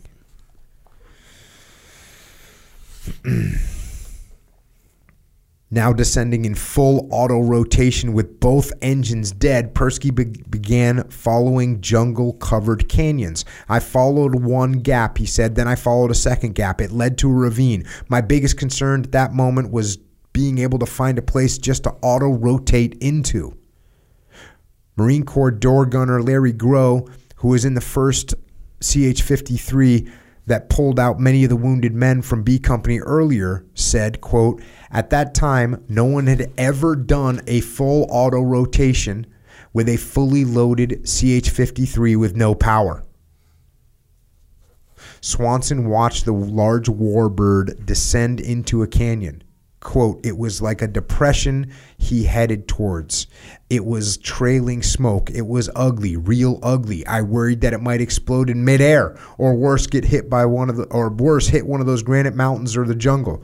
From my seat up in the old trusty Skyraider, I couldn't see any LZ or any area that was open or large enough for those Marines to land that bird without crashing. By now, I had heard that they were auto rotating with a chopper full of troops. It didn't look good.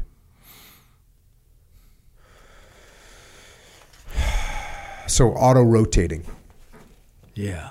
So basically, when a when a helicopter, if a helicopter loses power, you know, if, if an airplane loses power, you can glide somewhat. You're not going to gain altitude. I mean, I guess you you could technically if you get in a if you get an updraft or current or whatever, but you're generally going to come down.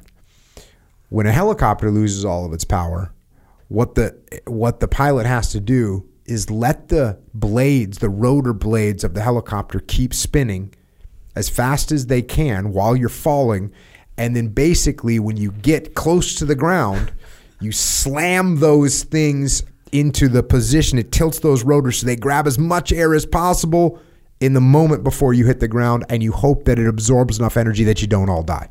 Echo, you look puzzled. Does that make sense? Not really. I think I, I, there's a lot about a helicopter I don't know about. Yeah. I think because you're like, it seems like a helicopter loses power, the the, the propellers just stop. Mm-hmm. But there's momentum. So just picture Of a the pro- spinning, of the yep, pro- just And like a spinning top. keeps keeps keeps the blades going. Oh, right, like a because you're um, descending and the air hits them and Yeah. it keeps them. They have their angles that make them spin. Yeah, Not kinda at like the a rate windmill. with the engine, so it slows down. But it's better than like he said, just falling out of the sky. right, like those. You know, remember those windmills you used to buy when you're a kid, and you. Yep. go- you see what I'm saying? Yep. The, the wind. Yep. Okay. if you went into a room okay. with no wind and you just spun that thing, yeah, it would it would spin a little bit. But yeah, as you move it, When you're it can spin. Yes. So Yeah, that's got keeping it. those things spinning. Mhm. And Remember, then do the you know? blades are long. Yeah. Yeah. And do you know that the blades can tilt? You control the tilt of the blades. You can make them kind of Oh, yeah, flat, okay, or you okay. can make them like at a bigger angle, so they're Got grabbing it. more air. So what you do is you kind of make them flat, so they're not getting much resistance, but they're spinning. I, and this is just like I'm, I'm I, I never done this version. before. Yeah, this is the Jocko yeah, version. Gotcha. Yeah. This is how I simplify stuff in the, with the rocks up in my head. Cool.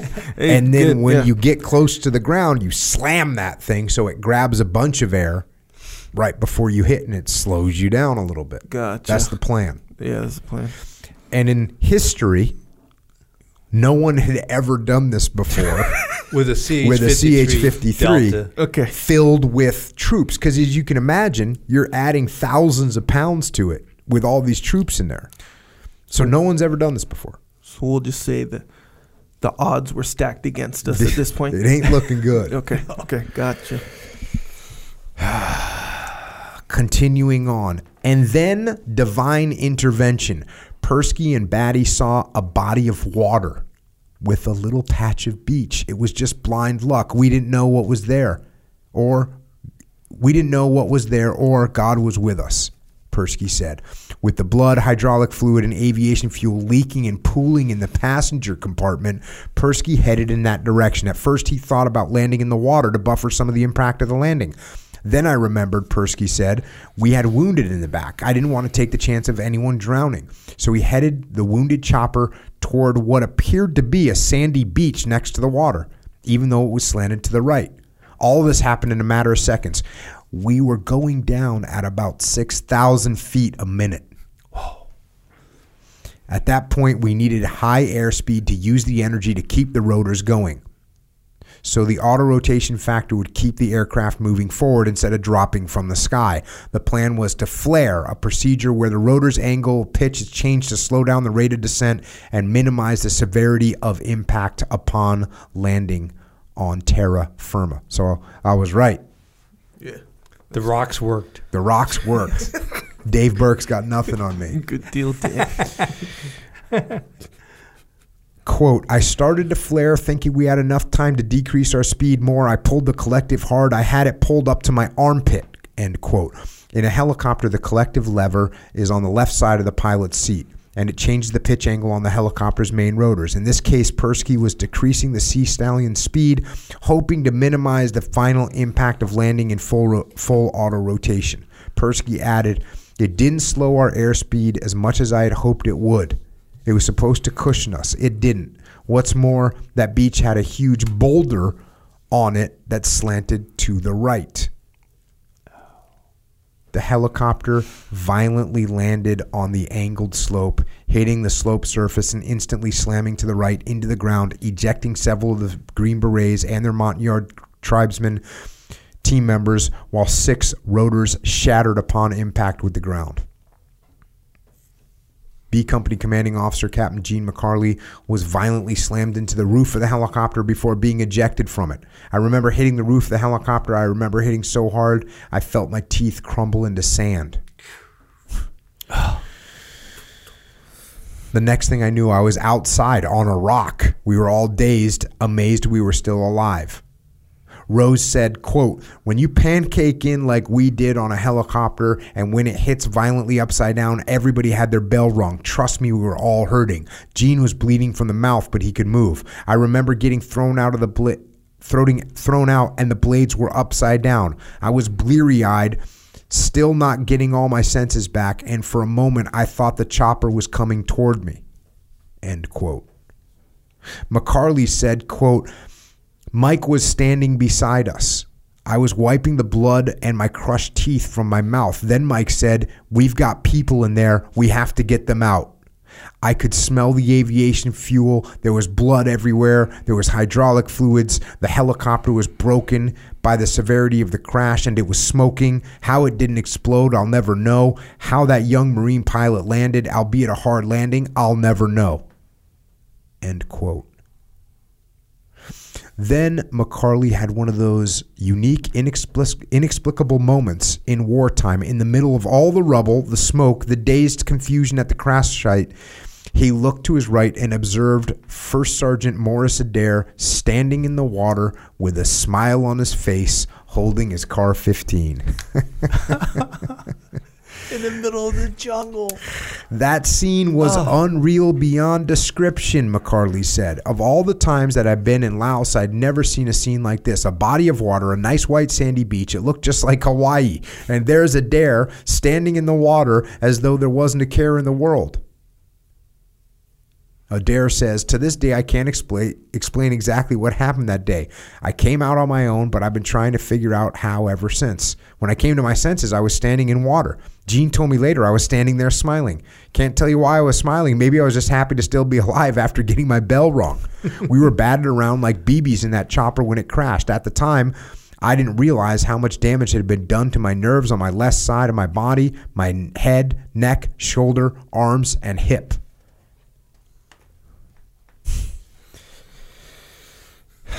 The brief reverie ended when Rose and McCarley headed back into the smoking helicopter.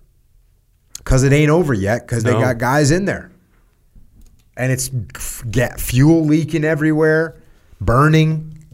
But what do they do? They go help. Rose helped to carry out SF Lieutenant Pete Landon, who had only been in country one week when Operation Tailwind launched.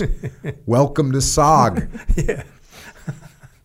McCarley said. Landon, the platoon leader, had a bad gash on his head that Rose had to tend to as there was a lot of blood flowing from the head wound. McCarley gathered the intelligence materials B Company had collected. That was the first thing I did. Recover the intel documents, maps, currency that we had seized from the NVA base camp. No way we were going back to Kontum without them. After setting up a hasty perimeter at the rear of the broken Sikorsky helicopter, McCarley returned to help Sergeant First Class Bernie Bright get untangled from the wires and debris inside the aircraft. Then they exited the helicopter to strengthen the perimeter around the backside of it. In the pilot's compartment, Persky unstrapped Batty, who had pulled a bad back compression stemming from the crash. I kind of pulled Bill from the helicopter. He was mobile but still stunned. When Persky set Batty down on the ground in front of the helicopter, he didn't see any SF men on that side of the bird. My infantry tactics kicked in. We circled the wagon, set up a rough perimeter, he said. Persky said. In the back of the helicopter, Rose, McCarley, and Mike Hagen helped the stunned troops exit the helicopter. Quote, before I'd let any of the injured get off the helicopter, I draped their weapons or any weapon near them around their neck so that when they set up in the perimeter, they'd be able to defend themselves, said Rose. By this point in time, we were strictly working on adrenaline, he added. So even those guys, these guys have been through all this freaking mayhem, Yeah. and they still go back and rescue their guys, and then they're still thinking tactically about how to get through this. Yeah, Mike Rose is on top of his game for that whole thing. Just amazing. Continuing on, once again, time was working against the men on the ground. I forget how long it took from the time we crashed until I received radio contact from either Lieutenant Colonel Sexton or Covey, said McCarley. They told him that the backup helicopter's fuel levels were getting low and that when he came into the LZ, we'd only have five minutes or less to get the hell out, or we might not have enough aviation fuel to make it back. After dodging Russian assisted NVA attack aircraft weapons, including Russian manufactured ack-ack weapons that exploded in midair in the fashion of anti aircraft weapons in World War II, and hundreds of enemy ground forces firing automatic weapons and rocket propelled grenades at them, pilots in the first Scarface Cobras that led the rescue helicopter toward the LZ were surprised to receive no enemy ground fire. The heavy lift Marine Sea Stallion followed closely behind the Scarface gunships due to the heavy enemy ground fire throughout Operation Tailwind to provide extra defensive firepower for the big helicopter. Captain H. Capola? What Yeah. do you think? Capola? Captain H. Capola was on the rear ramp with an M60 machine gun, in addition to right door gunner Sergeant T. McBride on the left, door gunner Sergeant T. Winicki, and crew chief Sergeant Smith. Even though we had our bell rung, when that chase ship backup helicopter landed, we didn't waste any time getting aboard it, said Mike Rose. I remember Hagen, Gene, First Sergeant helping me helping people up the ramp.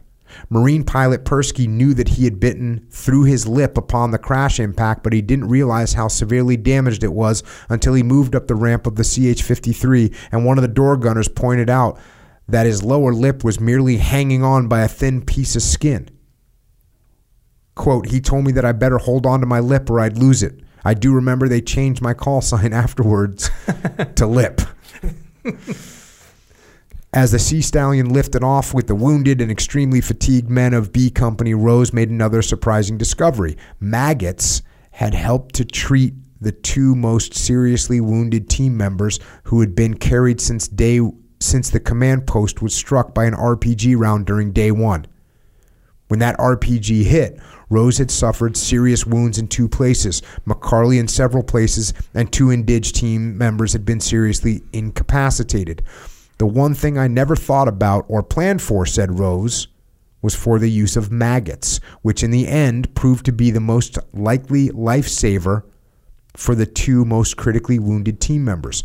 During those four days on the ground, Rose and the Montagnard medic trainee Koch were kept busy caring for them, giving them extra fluid, morphine shots, and IVs. But during those days, quote, flies laid their eggs in the wounds of the most seriously injured and a few other yards, and the eggs hatched.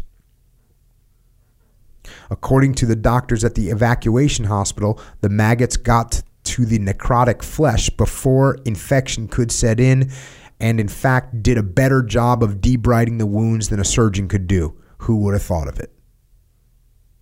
We, we, we covered a book where that happened with the uh, prisoner war camps in um, in in um, World War II. Yep, they would Really? act, the the medics would actually utilize maggots. They would get them to plant uh, their their their maggots there, get the flies to plant their seeds there, so it would eat away the the dying skin. Crazy. Oh yeah. The CH 53 returned to DAC 2 to refuel while the A 1 pilots Swanson and Stump destroyed the crashed CH 53. The rescue Sea Stallion then returned B Company to the LZ outside the top secret SOG compound in Kontum.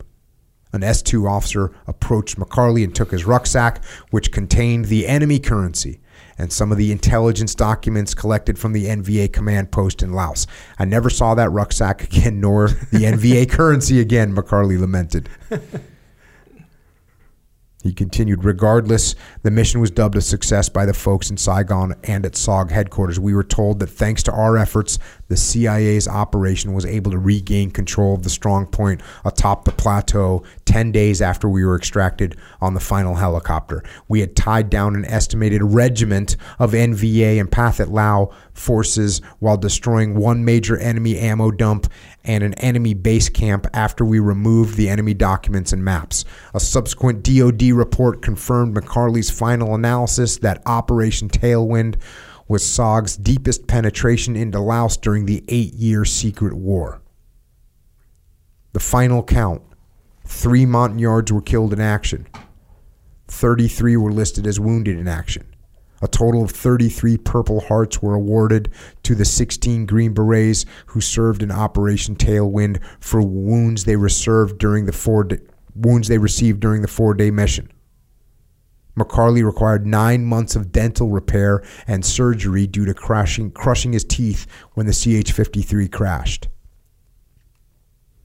Two days after the Green Berets returned to CCC, completed their reports, and got patched up by Special Forces medics on base, a huge party was held in Kontum base with food, soda, and alcohol for all the participants in Operation Tailwind, including the aviators from the HMH 463 unit, Scarface Cobra gunship crews, Army Cobra gunship crews, and some Air Force Covey pilots.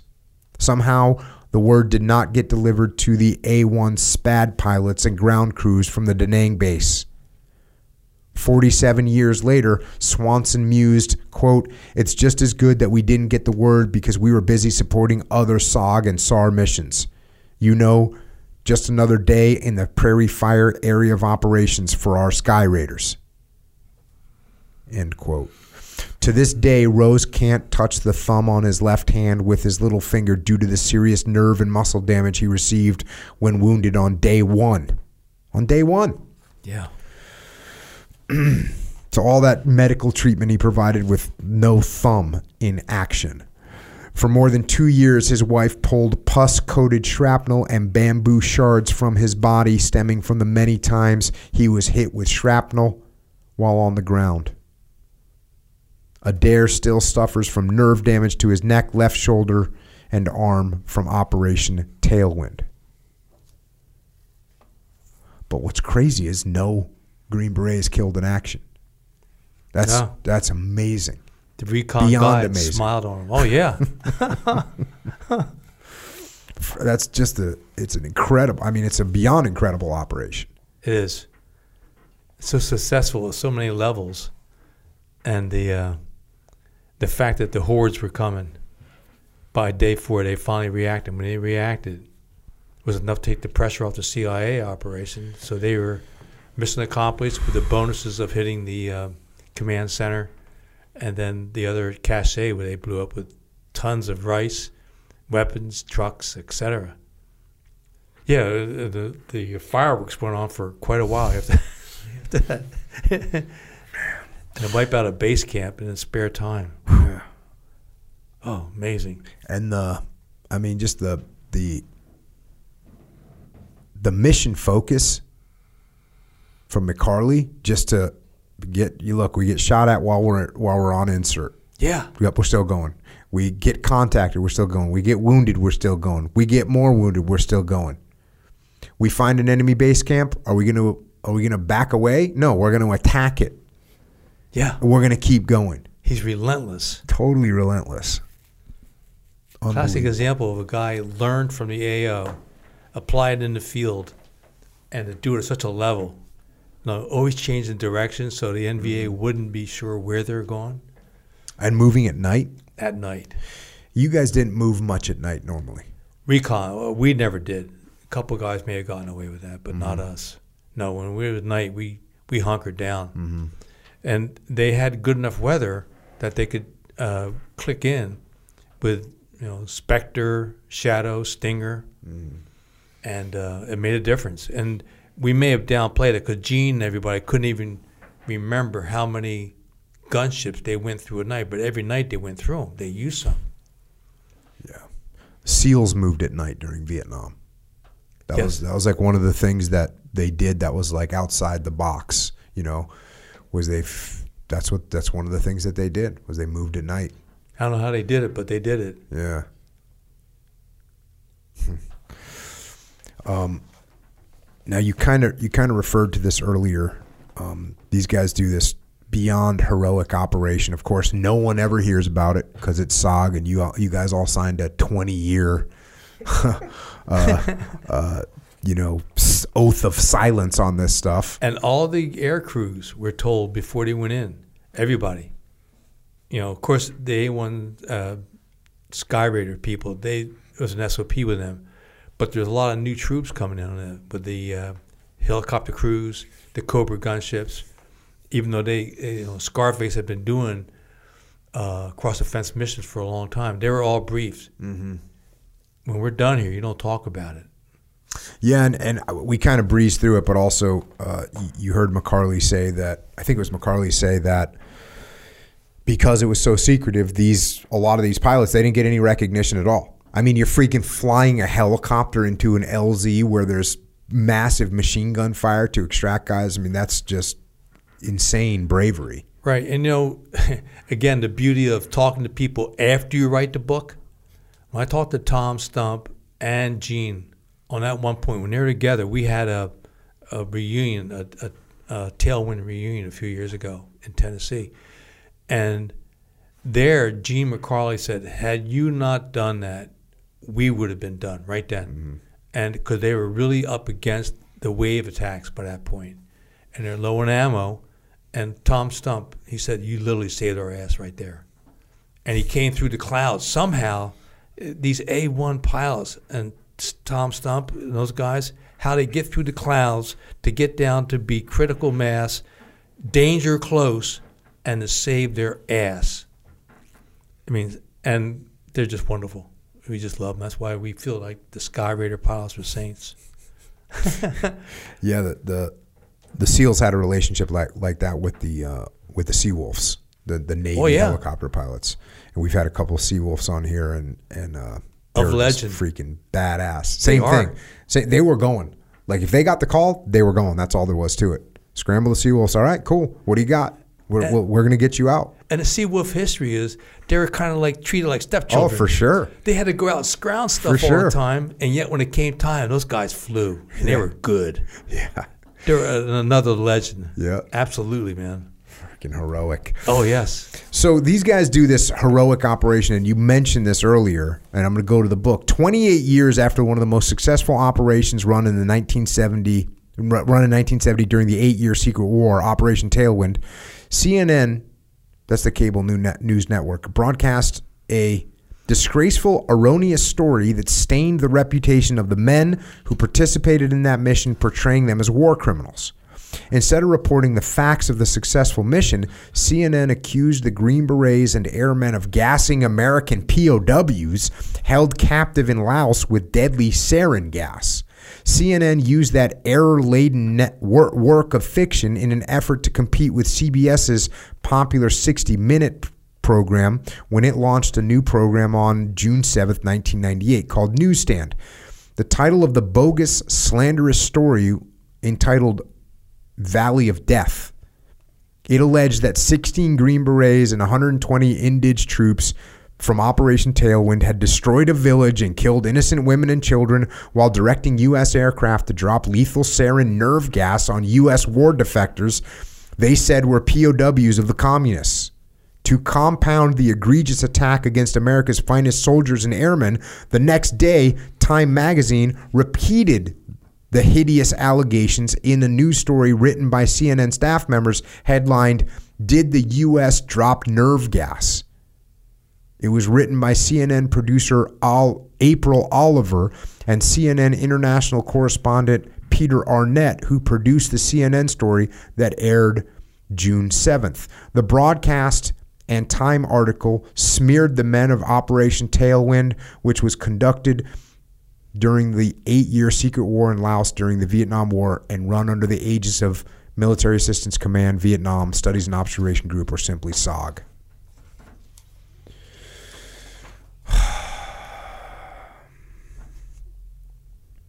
There was an additional political ramification stemming from the CNN Time magazine report in 1998. At a July 21st, 1998 press conference repudiating the CNN Time report, then Secretary of Defense William Cohen said, quote, the charge would be used to discredit the United States attempt to curb the proliferation proliferation of weapons of mass destruction. In fact, Iraq immediately incorporated CNN's charges into its anti-US propaganda effort to try and deflect attention from its own outlawed chemical and biological weapons programs. End quote. Cohen ordered a full scale across the board investigation of the CNN Time story from all military branches involved in Operation Tailwind while requesting at the same time from the CIA and the Joint Chiefs of Staffs. Of course, these guys found up, you know, reported what had really happened. And then there's some retractions and some apologies. Secretary Cohen said, I think all Americans should know that the 16 men who conducted this mission were heroes, but that, that they had been have been hurt by this report.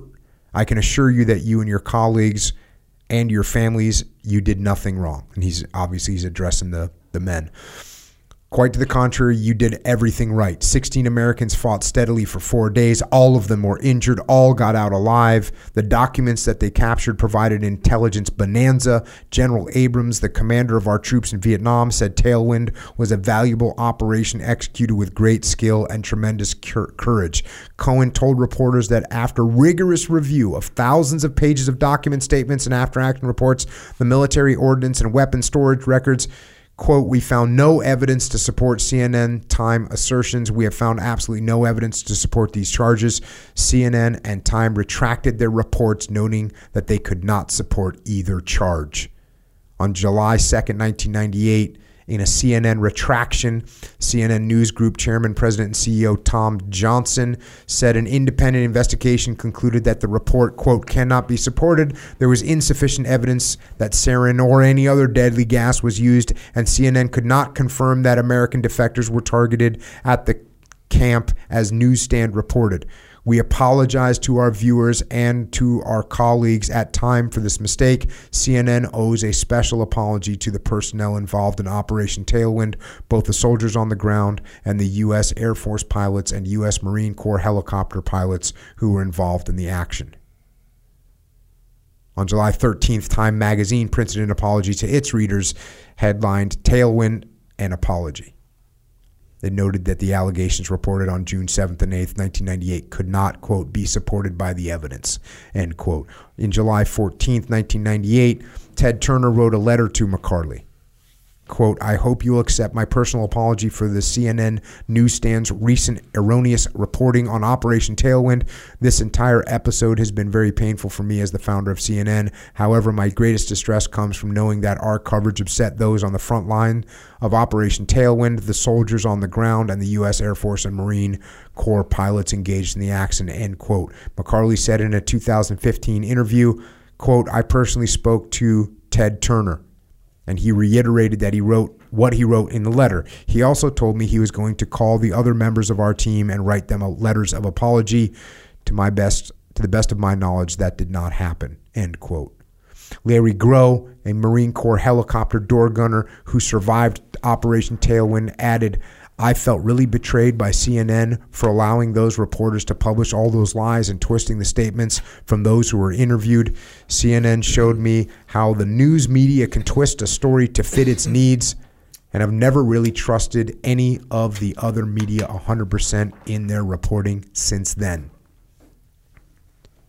Interviewed in 2016, retired Air Force Lieutenant Colonel Mel Swanson who was the commanding officer of the daring A1 Skyraider pilots, remained brutally bitter about CNN's false story. Quote, Operation Tailwind was the classic example of inter-service cooperation in that area of operations. Think about it. America's finest, the Green Berets and their loyal troops kicked ass and took numbers on the ground deep in enemy territory. The tactical air support from the Air Force fast movers, C-130 gunships, our beloved AH, A-1H Spads, in combination with Marine Corps Scarface Cobra gunships, Army, Army Cobras, and Marine Corps Dimmers raised hell in the backyard. We killed hundreds of these commie bastards, and thanks to the, that Green Beret medic, all were kept alive until the final extraction when one Montagnard soldier was killed. Until 1998, I occasionally watched the Communist News Network, but after they ruined our reputations,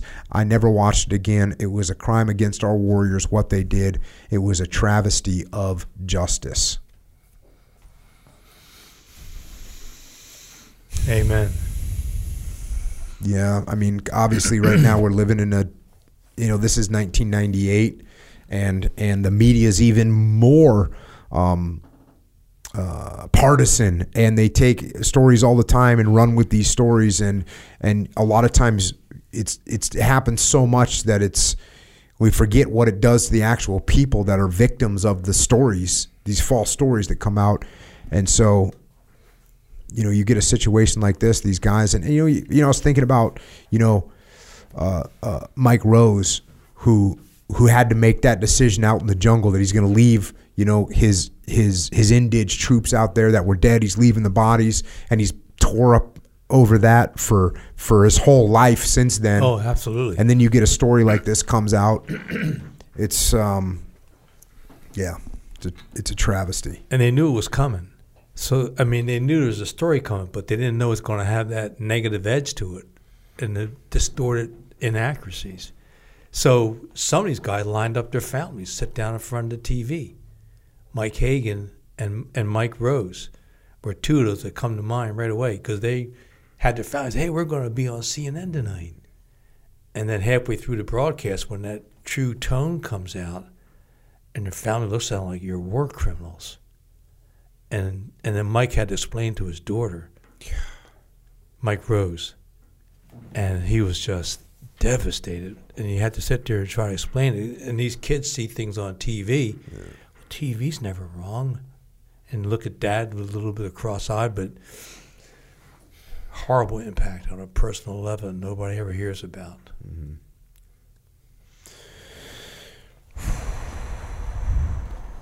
Um, you you you alluded to this earlier because of the secrecy of SOG and, and what you guys were doing. There's a bunch of reasons because the secrecy of SOG, because the number of guys that were uh, doing turnover. So you got guys coming in and leaving, and then the number of guys that are wounded, the number of guys that are killed, the number of guys that are missing. There's a lot of SOG operators that, as as we mentioned earlier, never met the pilots that were supporting them, and so you'd get these guys that never see them. Yeah. Um, but then, and you again, you alluded this to this earlier in 2016. Going to the book, the first Operation Tailwind reunion was held at the Tennessee Museum of Aviation, bringing together for the first time in more than 45 years some of the men from all of the aviation units and some of the Special Forces soldiers from that unique mission featuring B Company Commander Gene McCarley, the commanding officer of the A 1 Skyraiders, Mel Swanson, and the pilots who flew Marine Corps Cobra gunships from Scarface, the CH 53 pilots, and a few forward air controllers. With tears in his eyes, Swanson said, I hope this is the first of more reunions like it. To see how grateful the men of SOG were for our support during those hairy prairie fire missions touches me through and through as well as the other pilots here today. We always wondered who those crazy fuckers on the ground were, and now thanks to the reunions and this reunion, we get to meet them. And I can't tell you how much this means to me on a personal level as the co- as the commander who sent our A1 pilots into harm's way every day to learn how much they appreciated us in the AO. It's gratifying beyond words. Scarface pilot Barry Pensick. Am I saying that right? Or is Yes. it Pensick? Pensick? Pensick. Scarface pilot Barry Pensick told the audience that when the Marines went across the fence into Laos, quote, they made us change our call sign for some reason. They called them Mission 72 when we went across the fence. Whenever we ran a Mission 72, for some reason they had us take off our dog tags, leave our wallet at home so you couldn't be identified as if you go down in an American-made helicopter and you're a white round a white guy, round eye in an Asian country, and no one's going to know you're American. I never understood the logic of that. then, in a in a closing note, Pen, Pensick turned to the audience and apologized to the ladies in advance for contaminating the spoken word with profanities to summarize the time he spent during that operation. I can't think of another way to say this, he said apologetically. For example, if someone is really good, he's a hot shit. If something was good, it was shit hot. If you get into a bad situation, it was a shit sandwich. Don Persky mentioned the sandwich we got into earlier. If you had your act together, you had your shit together. And I would like to say that I was honored to have a week or so to spend with all these people here and a bunch of others, and that they were a bunch of hot shit guys on a shit hot mission, and that we got into a shit sandwich, but we had our shit together in the end. No shit. Airborne. is that a great line or That what? is a great line. that is a great line.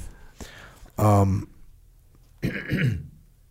so you know one th- one thing I want to mention um, is that Mike Rose in, on October 23rd, 2017, received the, the Medal of Honor. Oh yeah, Um, so at the, White House from President at the Trump. White House from President Trump. And it, it shows you that, you know, even though it wasn't known about at the time, the heroism of these guys was just, well, that's the highest honor you, that that, that a person can be, can receive. So, salute to those guys and and man, what a mission! Now, I'm going to jump ahead and, and look. We're we're not covering all of SOG Chronicles. By the way, that was one mission to cover in this volume one of SOG Chronicles. Um, but one of the things that I, when I started reading, I read a quote that said, you know, as of June 13, 2017, there were still 50 Green Berets listed as MIA in Laos alone, along with at least 105 aviators who died supporting SOG missions. They are among the total of approximately 260 avi- aviators missing, missing in Laos as of this printing. Now, there's a uh, there's a story in here, and I don't I don't want to go through the whole thing um, because people should get the book and read through it. But on a high level, because it ties into the the um, you know this the, the MIAs that are still out there. Can you tell us a little bit about RT Intruder and and and what happened on that on that operation? Oh, sure. Um, they went into the target and um, made enemy contact, and uh, they had to get pulled out on strings. So the first helicopter came in, pulled out the first half of the team, RT Intruder. The second helicopter came in again with strings to pull them out, and they had two Americans, three Americans are on it on the strings, and maybe one indige. I forget about the indige. And as they're lifting off, one of the ropes got tangled in the trees, and Sammy Hernandez fell to the ground, was knocked unconscious. So he's unconscious.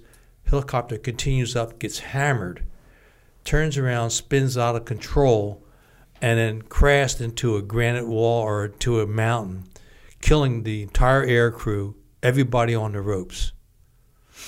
So the next day, uh, the bright light goes in, and um, maybe a day or two days later, the bright light goes in. They get to the crash site, and they're able to recover all the bodies. Sammy Hernandez, during the night, woke up, played hide and go seek with the NVA. He found a uh, found a uh, cave or some kind of area where he could get out of the way. And before he went into the cave, he his shoulder was dislocated, so he pounded his shoulder back into place on a tree. Then he hid for the night. In the morning, at first light, uh, Covey came by and he had his panel, and they were able to extract him out. They came in with their bright light, got all the bodies, put them in the body bags, moved them to a location. I forget if they got to the top of the mountain or not, but Cliff Newman was on that mission, and um, they went in, put together every, all the bodies, but it was too dark. They couldn't come in and get him out that night. The plan was in the morning they'll come in early. Well, in the morning before any aircraft could get there, any air cover, the NVA hit that team hard. And bottom line, they couldn't get the bodies out. They literally left them there. Um, 35, 40 years later, Cliff Newman goes back in an effort to work with our uh, what's now DPAA, Department of POW, MIA accounting agency, and it was the predecessor. But Cliff went in, tried to find it. The cooperation with the um, indigenous people, uh, I forget the Laotians or the Vietnamese, they put them in too far away from the mountain. They so Cliff went back four or five years ago again, a second time, and again they're too far away. So Cliff is waiting for the third call to go back and uh, try to help him. And this is the dedication of Cliff and uh, Sammy Hernandez is still alive, and of course Cliff Newman was uh, and Sammy were on the first team that did the first halo jump into Laos. Well, that's one of the other reasons why I don't want to go too much deep detail No. right now because Yeah. hopefully we get him on here to tell the story. Oh, he'll come back. Uh, yeah, you know, when you, you think about that, you know, I just was looking through um, some of this information. Uh, Americans unaccounted for in Southeast Asia right now. Um, total of 1,587. And post January 1973, they've repatriated 1,059 from Vietnam, China, Laos, and Cambodia. So we still have work to do there to get these guys back home. Yeah, and even on that missionaire, um, the morning that they went in to get to re, to pull the recon team out, after the recon teams hit, we had a covey that went in and got shot down, and they lost all of everybody's killed, and they um, they couldn't get them out right away, but eventually, I think now would be maybe ten years ago, they got the uh, pilot out. They recovered his body, and um, so today, yeah, the uh, 1,586 remaining uh, MIAs in Southeast Asia, which includes Vietnam, Laos, Cambodia, and China. And uh, there were a few up there, um, pilots mostly, I assume. And uh, September 18th will be the PO, National POW MIA Recognition Day, when uh, there'll be events held across the country and of course you have the iconic POWMA flag mm-hmm. that that's now uh, been authorized by President Trump to be flown all federal buildings throughout the year now, every day, trying to keep attention focused to that that level. Hmm. Anything that we can do to help out on that stuff?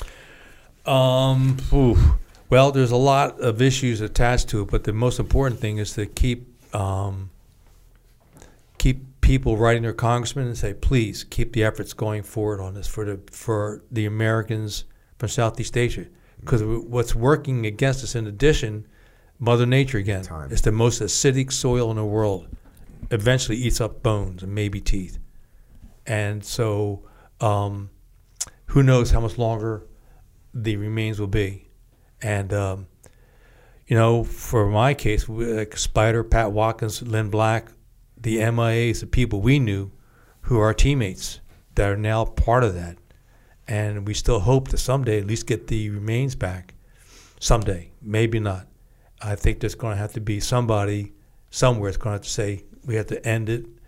But until they do, um, the what's really amazing, the young teams that they get out there from DPA, they're dedicated. These kids go out, they're Army, Marine Corps, they usually take a medic, an SF medic, yep. with them now, and these kids are dedicated. They really do a great job. We'd like to see a little bit more coming from mid management at DPAA in terms of the commitment to really push this thing, keep it in the public's eye, and and President Trump's been supportive of it, and uh, that's all we can do. We're at the uh, we're at the mercy of uh, time here and the efforts. Yeah, I know. I know they would send guys. I know guys in the SEAL teams, friends of mine, that would go to Vietnam to support those operations. Looking. Oh yeah, it's it's like there's no inter-service rivalry here. No, we're all Americans, no matter what service. And there's been teams that have gone in for over 40 years now. You know, I, I forget the exact date, but if uh, I think it's June. You know, they they always stopped to talk about the aircraft that was a JPAC aircraft loaded with people going for a mission that crashed, and we lost several Americans as well as indigenous people working with us on that. So it's a deadly mission. It's been a long battle, and you have the a uh, the National POWMIA Family League of Families, National League of POWMIA Families have been fighting this war. The effort to bring home, identify, bring home the remains of many Americans we can. And they, they, they were the first people in any war we fought that demanded that the enemy treat our prisoners better during the Vietnam War. And then they had another name, I forget what it was, but then they eventually became eventually became the National League of POW Families. The director, CEO is Ann Mills Griffith. She her father started when her, her brother went down in September of 66 as a Navy backseater in F 4. Mm-hmm. And uh, that family's been involved ever since. And she's been involved when the league was formally founded in 1970. 50 years of this effort dedicated. It's a nonprofit, and they're down. And she fights our government. She knows and is respected by all the our prior enemies: Laos, Cambodia, North Vietnam. They all know her. They know the league, and they work with DIA very closely. And who do we look up? Where do we go to to try and give them support? Uh, the National League of POW MIA Families, uh, um, just Google and it pops right up. Ann Mills Griffiths is the uh, director CEO. Just amazing, tough, strong, relentless woman. She's been through three husbands, and but the mission never stops. She just continues to go. Seven days a week she works on this stuff. It's just an amazing story. Well, salute to her, and obviously um, a salute to all these, all these, all these that were lost, all these that are mission in action, and man, these stories are um, unbelievable. Well, I know you and I have some plans of trying to get as many of these things captured as we can. Um, I know you're traveling, and you're, you you're, you might start, you know, might get some training from uh, Echo Charles on how to press record on one of these things. and- Absolutely. and get these things. You know, everyone wants to hear as much of these stories as we can. Um, so hopefully we can get that going. We we left some space on these last couple podcasts. If if if Blackjack wants to come on, if uh, if Sammy wants to come on, the the it's always open. The door's always open here. This is the this is the most friendly AO that SOG has ever known right here in this Absolutely. podcast space. Again, the trouble is like with you and your your fellow SEALs. It's these guys are so damn humble. I mean, even I had to pull quotes out of them. Yeah. and work at it. But I will. I promise you, I'll go back to Cliff and those guys and Sammy. He's just an amazing guy. He lives down in Texas, and uh, just goes on. To lives, he came back and did his time in the service. Uh, career soldier, um, just a remarkable man.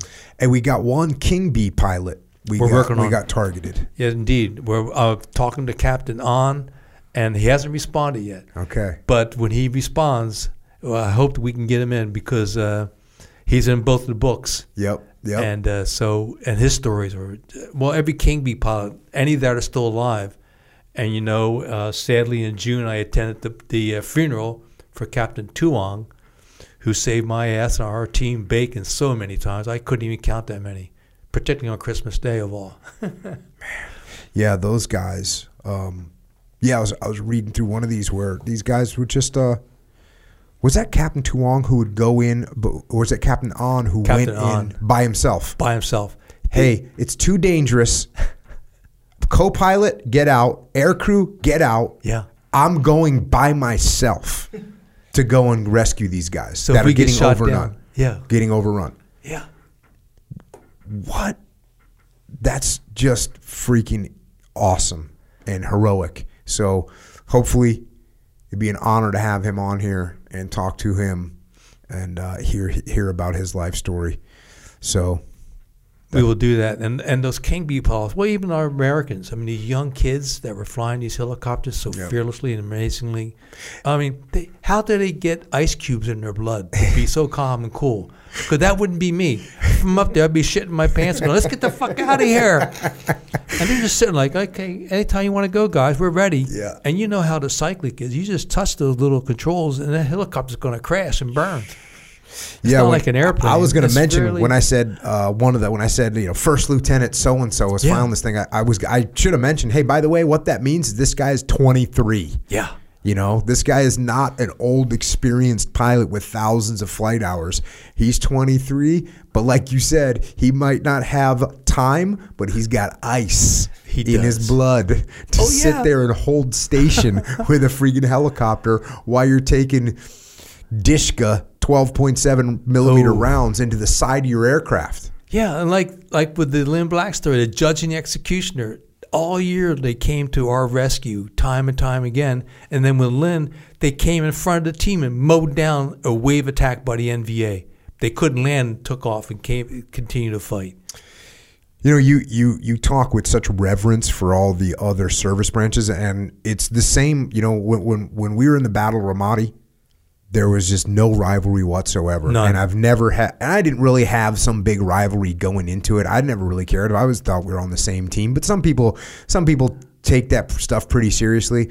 But man, on the ground in the Battle of Ramadi, it was just brothers and and across the board and sisters as well because there was females there fighting and females Oh, yeah. that were killed in action and and but just nothing but reverence for the soldiers the sailors the airmen marines that we work with salute to all of them and and certainly i know you feel the same way Absolutely. as you talk um, but hey once again thanks for coming back we got to get the sog cast going We will do it.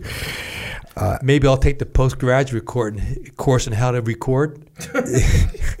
i'm telling you Sure. All right. echo, Yeah. echo might be able to take I teach you um, thanks for coming on and and more important thanks for everything you did to protect our way of life here and and thanks for what you continue to do to support veterans here talking about the MIAs what you've done with your veteran organizations it's awesome and um, it's just an honor to know you and it's an honor to call you a brother Likewise, brother. Thank Thank you. Appreciate it. thanks man Like a bad dream, we'll be back. And with that, Tilt has left the building. Unbelievable opportunity to sit here and talk to these guys and learn these stories. So many stories. You know, after we after we turned off the mics, I started getting kind of crazy talking to Tilt. I was saying, "Hey, when you're talking about 600 hand grenades getting thrown, Yeah. each one of those hand grenades that gets thrown by the enemy into your position is a whole story. There's a whole story behind it.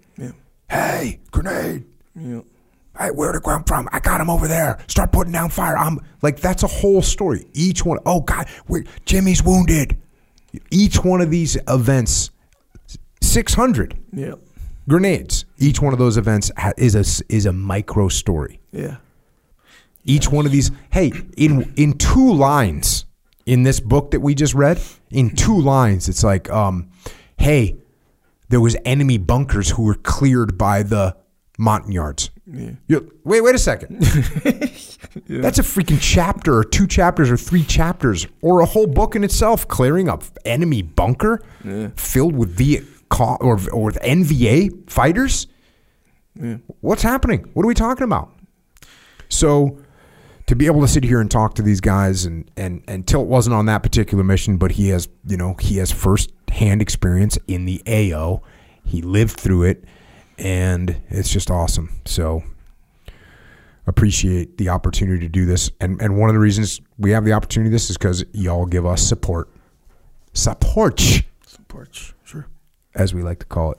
Echo. If somebody wants to support this podcast here, and while they're supporting this podcast, they actually want to provide themselves with some support. Yep. Is it close air support? Not really, but it could be considered on some level. It is, well, let's just say this it might not be close air support, but it is definitely support. It is support for sure. And for you know, for oneself, you know, to support others, you do have to support yourself, right? Mm-hmm. Like I said, I said it before, I'll say it again. It's like, you know, when you're in the airplane and the oxygen mask comes down, what do they instruct you to do? Put it on yourself. Then you help your small infant child or whatever the case Yep. may be. So kind of the same th- situation. All right. So we're all working out. We're keeping ourselves on the path. On the path isn't just such some esoteric thing, by the way. It's keeping your shit together. Dang. I like it. It is 100%. In every way you can, by the way. Mental, physical, uh, social. Social meaning like just your relationships with people in and outside of your family. Anyway, you understand. You're going to know if you're doing something off the path versus something on the path, you're going to know. Pretty clear. Mm-hmm. So, anyway, so when working out, we could benefit from supplementation, We could use some air support, some air support. some level of support. yes. There you go. Support is way better than no support. Yes, it is. 100%. So, Jocko has you covered. We have you covered. We all have ourselves covered as well. Jocko Fuel, supplementation for your joints, important. Very important. Okay. So, I'm I'm I'm not one of these guys who have these crazy joint problems, but from time to time I'll get jammed up. You know, the kind when you wake up, you walk downstairs. If you walk downstairs too quick, you're like, oh, you can feel it. Hmm. You see what I'm saying? You don't know what I'm talking about. You don't feel that. That's what you're saying. I certainly don't admit it. I thought we were all friends here, you know.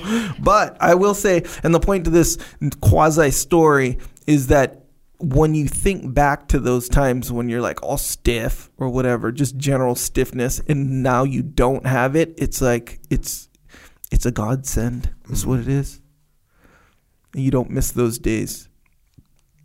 We don't want to feel it if we Yeah. don't have to. Yeah, and it's it's not a big deal when you forget it, when you don't realize it. You see what I'm saying? But anyway, I realize it a lot. So that's why it is important to keep taking your joint warfare and krill oil. Those are for your joints. Discipline, discipline, go. This is the brain body supplement. Keep you mentally in the game, keep you sharp. You have a groggy day, boom, helps you out. That's what that is. Um, also, RTD cans. It's like an energy drink in the form of uh. No, I got well, that it's backwards. like this. It's like an energy drink is something that you drink that makes you feel good for 45 minutes until you crash and burn and you have a freaking insulin level spike Yeah. and you feel like crap Yes. because it's filled with sugar and a bunch of chemicals. What's going on here? No sugar. No sugar. Well, how does it taste good? Because it's sweetened with something else called monk fruit, which is actually good for you. Does it have 700 milligrams of caffeine? No, it's got 95 milligrams of caffeine. Yes. Good for you.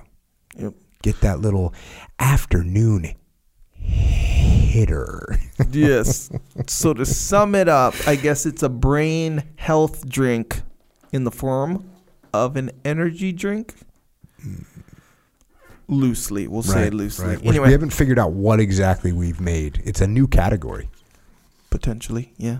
I think. I'm Well, going with it. it's good nonetheless. Got some good flavors on there. Good, uh, some flavors coming up Oh, as well. oh Very guess exciting. who's all excited about their new flavor? I'm not saying it's my new flavor. I'm not saying it's not my new flavor. I'm just saying we have some various flavors coming up. Mm-hmm. Anyway, yes, that's discipline and discipline go. There's also the the capsules. You know, if you're in a in a rush or what have you. Yeah, there's that. Also, vitamin D3 and cold war. This is for immunity. So, keeping your immune system is keeping it up, keeping it strong. That's important Definitely. as opposed to unimportant. Especially right now. Yes. Well, I, Well, I know, guess I, I don't want to get into a whole debate, but I think that immune system is important at all times. Okay. That's what I think. I'm going with it. All right, I'm there you concurring with Boom. you. Also, what do we got? Milk, Jocko, milk, protein in the form of dessert, all different kind Or of good dessert in the form of protein. yeah. You know what I'm saying? Yes, I do. Yeah, yeah. S- Same deal. And we got And- some new flavors coming out. And I'll tell you what, bro. I'll tell you what. We got some flavors coming out. oh, for real? Okay. Yes. Oh, okay. Yes. you- and they okay. are legit. Okay. Legit. You want to know what one of them is? Yeah. Smashing Pumpkin. All right. It's all right. like uh Pumpkin I didn't even know what this what? was. Yes. Yeah. I didn't even know what this was. I didn't even know it was a thing. Yeah. B Little sends it to me. He goes, he goes, dude, you got to try this. And I'm like, send it. Yeah. So Yeah. he sends it out, and I wasn't even, I didn't even know I liked this flavor. Yeah. Smashing Pumpkins, Yeah. but Well, Smash, Dang. Smashing Pumpkins is a band. yeah, Yeah, okay, you already knew that. You're a fan. You're a Smashing Pumpkins. Absolutely. Yeah, me too, actually. Anyway, that's a band. Pumpkin spice, the flavor is like a thing, like a yeah, yeah. And I didn't So- know that. Yeah, and that makes sense because I mean I knew of it, but just in the past like few years or whatever, it's been getting a lot of like teasing and stuff, like Mm. ooh pumpkin spice. Er." I don't, you know. Okay, that well, I don't know anything about teasing. that. I know, yeah, Wait, it makes are sense. gonna have to pull this flavor down because it's weak? No, I think like since it's been in the uh, what do you call like spotlight or whatever, and people will be like, oh, I don't know. It's like they've been teasing it for some reason. Like you're some preppy Okay, or well, some they, you can you can tease pumpkin spice, but trust me, you're not going to tease smashing pumpkin. Well, well, here's the and thing. by the way, you also you also said smashing pumpkins. That's plural. That's a band. That's Right. not the name. yes, Smashing correct. pumpkin. We're going singular Yeah, yeah, I dig it. because you know we won't want to infringe. No, no, no. You don't. No, you don't want to infringe. Um, but no, the pumpkin spice. though, that's the thing, where it's almost like part of the reason or part of the whole teasing culture of it, for lack of a better way of putting it, um, was that everyone likes pumpkin spice. But you know, like it's like if you're like tough, you don't want to like admit it. Like everyone, pumpkin spice is freaking delicious. in your cafe latte or whatever, like whatever. It's always del- everyone knows that, you know. That's like kind of the thing. That's why I'm I'm gonna be honest. I'm a little bit excited for pumpkin spice. You see what I'm saying? For Smashing Pumpkin. We're not doing Pumpkin Spice. We're doing Smashing Pumpkin because I'm starting to see the connection here that you're making, and I don't think I like it. So No. we're doing something called Smashing Pumpkin, yeah. and it tastes good, but it's filled with protein that will make you strong, Strong. turn you into a destroyer. There you go. Yeah, there you go. Rebranded We got pumpkin Molk. spice. We got it going out there. Yeah, protein form dessert. Also, what do we got? Jo- Jocko white tea. Can Yep. you can you are you into deadlifts? Doesn't even matter because once You you, should s- be. You, you, you, we- that's true too. It's highly recommended Yeah. to deadlift. And if you're going to deadlift, you might as well deadlift 8,000 pounds. And one of the quickest ways to do that, everyone's looking for a hack. I got a hack for you. You don't want to worry about what your periodization is going to be for your deadlifting. Well- That's kind of a pain. well- what you do is you drink Jocko White tea and you're deadlifting 8,000 pounds. By the way, guaranteed. Yep. And if you can't, well, That's kind of on you, Yeah. really. and, and uh, but I mean, and that is good. I, I kind of painted myself into a corner on that one. I had no way out. You saved me. I appreciate Hey it. man. Well, hey, look, if you're not into deadlifting, and I get it, I'm not gonna. You can't judge. Um, Well, you can a little bit. you know, I overtly can't overtly judge. About that?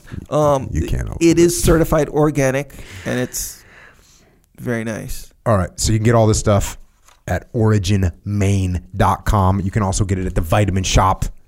And pretty soon you're going to be able to get the RTD drink, the Jocko Go drink at, well, you're going to be able to get it at Wawa in Florida and Virginia very soon. So be on the lookout for that. We're going to have a little, we're going to have a little operation go get some. Yeah, it's gonna be good. Also, at originmaine.com, they got some good jujitsu stuff, American made jujitsu stuff. Where do you just throw the word good out there? Like it's, oh, yeah, good. Yeah, When actually it's the premier jujitsu stuff in the world. yeah, yeah. I guess it's So, like one of those things. Little understatement you made. Yeah. Don't worry, I'm here. I got your back. I got your six. Cover and move. Thank you. Anyway, they got jeans as well. Good jeans. I say good as opposed to not good. Okay. Like, what are they also not say good? good? as in the best things you can put on your legs. Ever Yes. in the history of America, pretty much. Jeans, boots, t-shirts, hoodies. What else? I think we're covered it. Anyways, a bunch of good stuff, Shorts. and and it's all made in America. Shorts. That's right. Shark fin. Yeah. They got some good stuff on there. How about this? Go originmaine.com. Look at everything they got over the, over there, all American made. And you Get might be something. thinking like, well, you know, that sounds good. You know, I I could use some stuff or that stuff or the other thing, but you know, I you know, I like to do things that are beneficial to the world. You know, I don't want to just consume, Right. right? Well, guess what? Go to Origin Maine. You get some of that gear. You are contributing to the world. You are bringing manufacturing back to America. We've got a bunch of hard-working American people up there making it happen. And when you support the cause, you are doing good for humanity. It's true. That might seem like a big step. It is. It's true. Yep. Yeah. Yeah, and it's interesting. We talked about this before. You don't care that much about it. How well the fit of the jeans are. Delta 68 and The factory. factory jeans. Yes. Anyway, yes. OriginMaine.com. Also, Jocko has a store. It's called Jocko Store, and this is where you can get your apparel, as it were, if you want to represent while you're on the path, as we say. So you know, discipline, discipline equals freedom. T-shirts, hats. Do you know what bona fides are? Yes, I do. You taught me. Yeah, yeah. So there's a good bona fides when Yeah. you're just out Yep. in the wild. Yep. And maybe you want to, you know, if you run into someone else that's kind of on the path, maybe a trooper, but you don't want to walk around, hey, hey, how's it going? Hey, do you, eh, are you in the game? It's like, Yeah, no, no, no. Just put the flag on, man. Yep. Put the flag on. Put the Def Corps flag on. Yep. That's And damn. someone, and you, you know what you get? You're not going to get bothered, but somebody will give you a look, you a little head nod, Yep. like, what's up? Yep. Maybe Yeah. a little, maybe a little, Yeah. What do you call it? A little that? heart hitter. Hard hitter. Yeah. Yeah. oh yeah. But yes, that's where you can get it. Jocko Store. JockoStore.com. dot com. We got some board shorts on there. Summer. We're wrapping up summer. Mm-hmm. Are we wrapping up summer? Well, I mean, no, we are definitely wrapping up summer. Yeah. But, you know, I know some of us operate more on a Hawaiian type schedule. Yes, so summer might be kind of past, but some people may still be wanting some board shorts if Oh, yeah. they're actually in Hawaii. Well, how about this? The board shorts that we currently have, they're multi-purpose board shorts. You can swim with them, surf with them, do jujitsu in them, or just wear them wherever. They got Wear two them while you're podcasting, like I'm doing right now. Yeah, that's gonna that's your new uniform right there. It But is. yes. it did make. They do make the cut. Yeah, they're good. But yeah, a lot of good, good stuff on there. Uh, yeah, if you want, if you like something, get some. Don't forget about that Warrior Kids soap Yes. from Irish Oaks Ranch. You can get it on our, on on jockostore.com. But it's a kid, a warrior kid with a company who's making soap because his vision to help humanity is to help people of the world stay clean. also, for the month of September, Irish Oaks Ranch is donating one dollar per bar of soap to cancer research. Check. So yeah, that's can, uh, cancer awareness month. So boom, that's what we're doing. uh, subscribe to this podcast. Check out some of the other podcasts that we have. Jocko Unraveling, which used to be called The Thread, but we changed the name. So Jocko Unraveling, soon to be on its own feed. Feed. We have Grounded, which we really haven't recorded in a long time. We need to get that done. And Warrior Kid, also not recorded in a long time. But you can listen to those podcasts. You can subscribe to those podcasts and this one. We also have a YouTube channel. I, I think the main value of the YouTube channel, and this is me being kind of serious, mm-hmm. Is for those of us who like to watch the podcast. Two reasons. One, to watch the podcast as it goes on. Like if you have a flat screen or, you know, these one of these smart TVs in your office or your gym or whatever, you want to play it, boom, you want some visual, uh, what do you call it? Like association. You can see what John connection. Stryker Meyer looks like. Sure. Yeah. Oh, yeah. There's that for sure. But you know, when you have it playing in the background, it seems like you're more in the conversation. Anyway, it's for that, and also the excerpts we have on there. So you know, like you can get little, little, as you and Theo Von would call them, little or big hitters. Were you trying to get me to say hitters? No, I, Okay. I wanted you to. You, you understand what I'm saying. Anyway, that in my opinion, that's the value. So yeah, subscribe to that. Also, Psychological Warfare is an album with tracks, Jocko tracks of Jocko, helping you get past your moments of weakness if they come. If they come. Let's face it, they come. They come. Oh yeah, for sure. And yes, this will help you. So yeah, you can get it on Amazon or wherever you get MP3s from. All uh, good. Yep. FlipsideCanvas.com, my brother Dakota Meyer's company. And yeah, guess what? Guess what? If you want a little visual representation to kind of keep you on track, check out FlipsideCanvas.com and get something to hang on your wall. Graphic representation of the path. Also got some books. Obviously, these books here by John Stryker Meyer. Across the Fence, On the Ground, Sog Chronicles. Also, don't forget about Whiskey Tango, Foxtrot by Blackjack Lynne Black. We got the code, the evaluation, the protocols. We got leadership strategy and tactics field manual. We got Way of Warrior Kid 1, 2, and 3. We got Mikey and the Dragons. We got Discipline Equals Freedom field manual. And by the way, there's a new version of that coming out. Extended version. Just be advised. A little bit, some additional information Yeah. for your knowledge.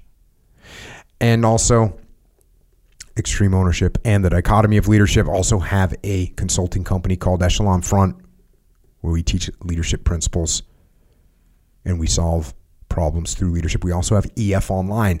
EF Online, if you have a question that you want to ask me, you sure you could send it into the into the uh, interwebs, Facebooky, Twitter, Twitter.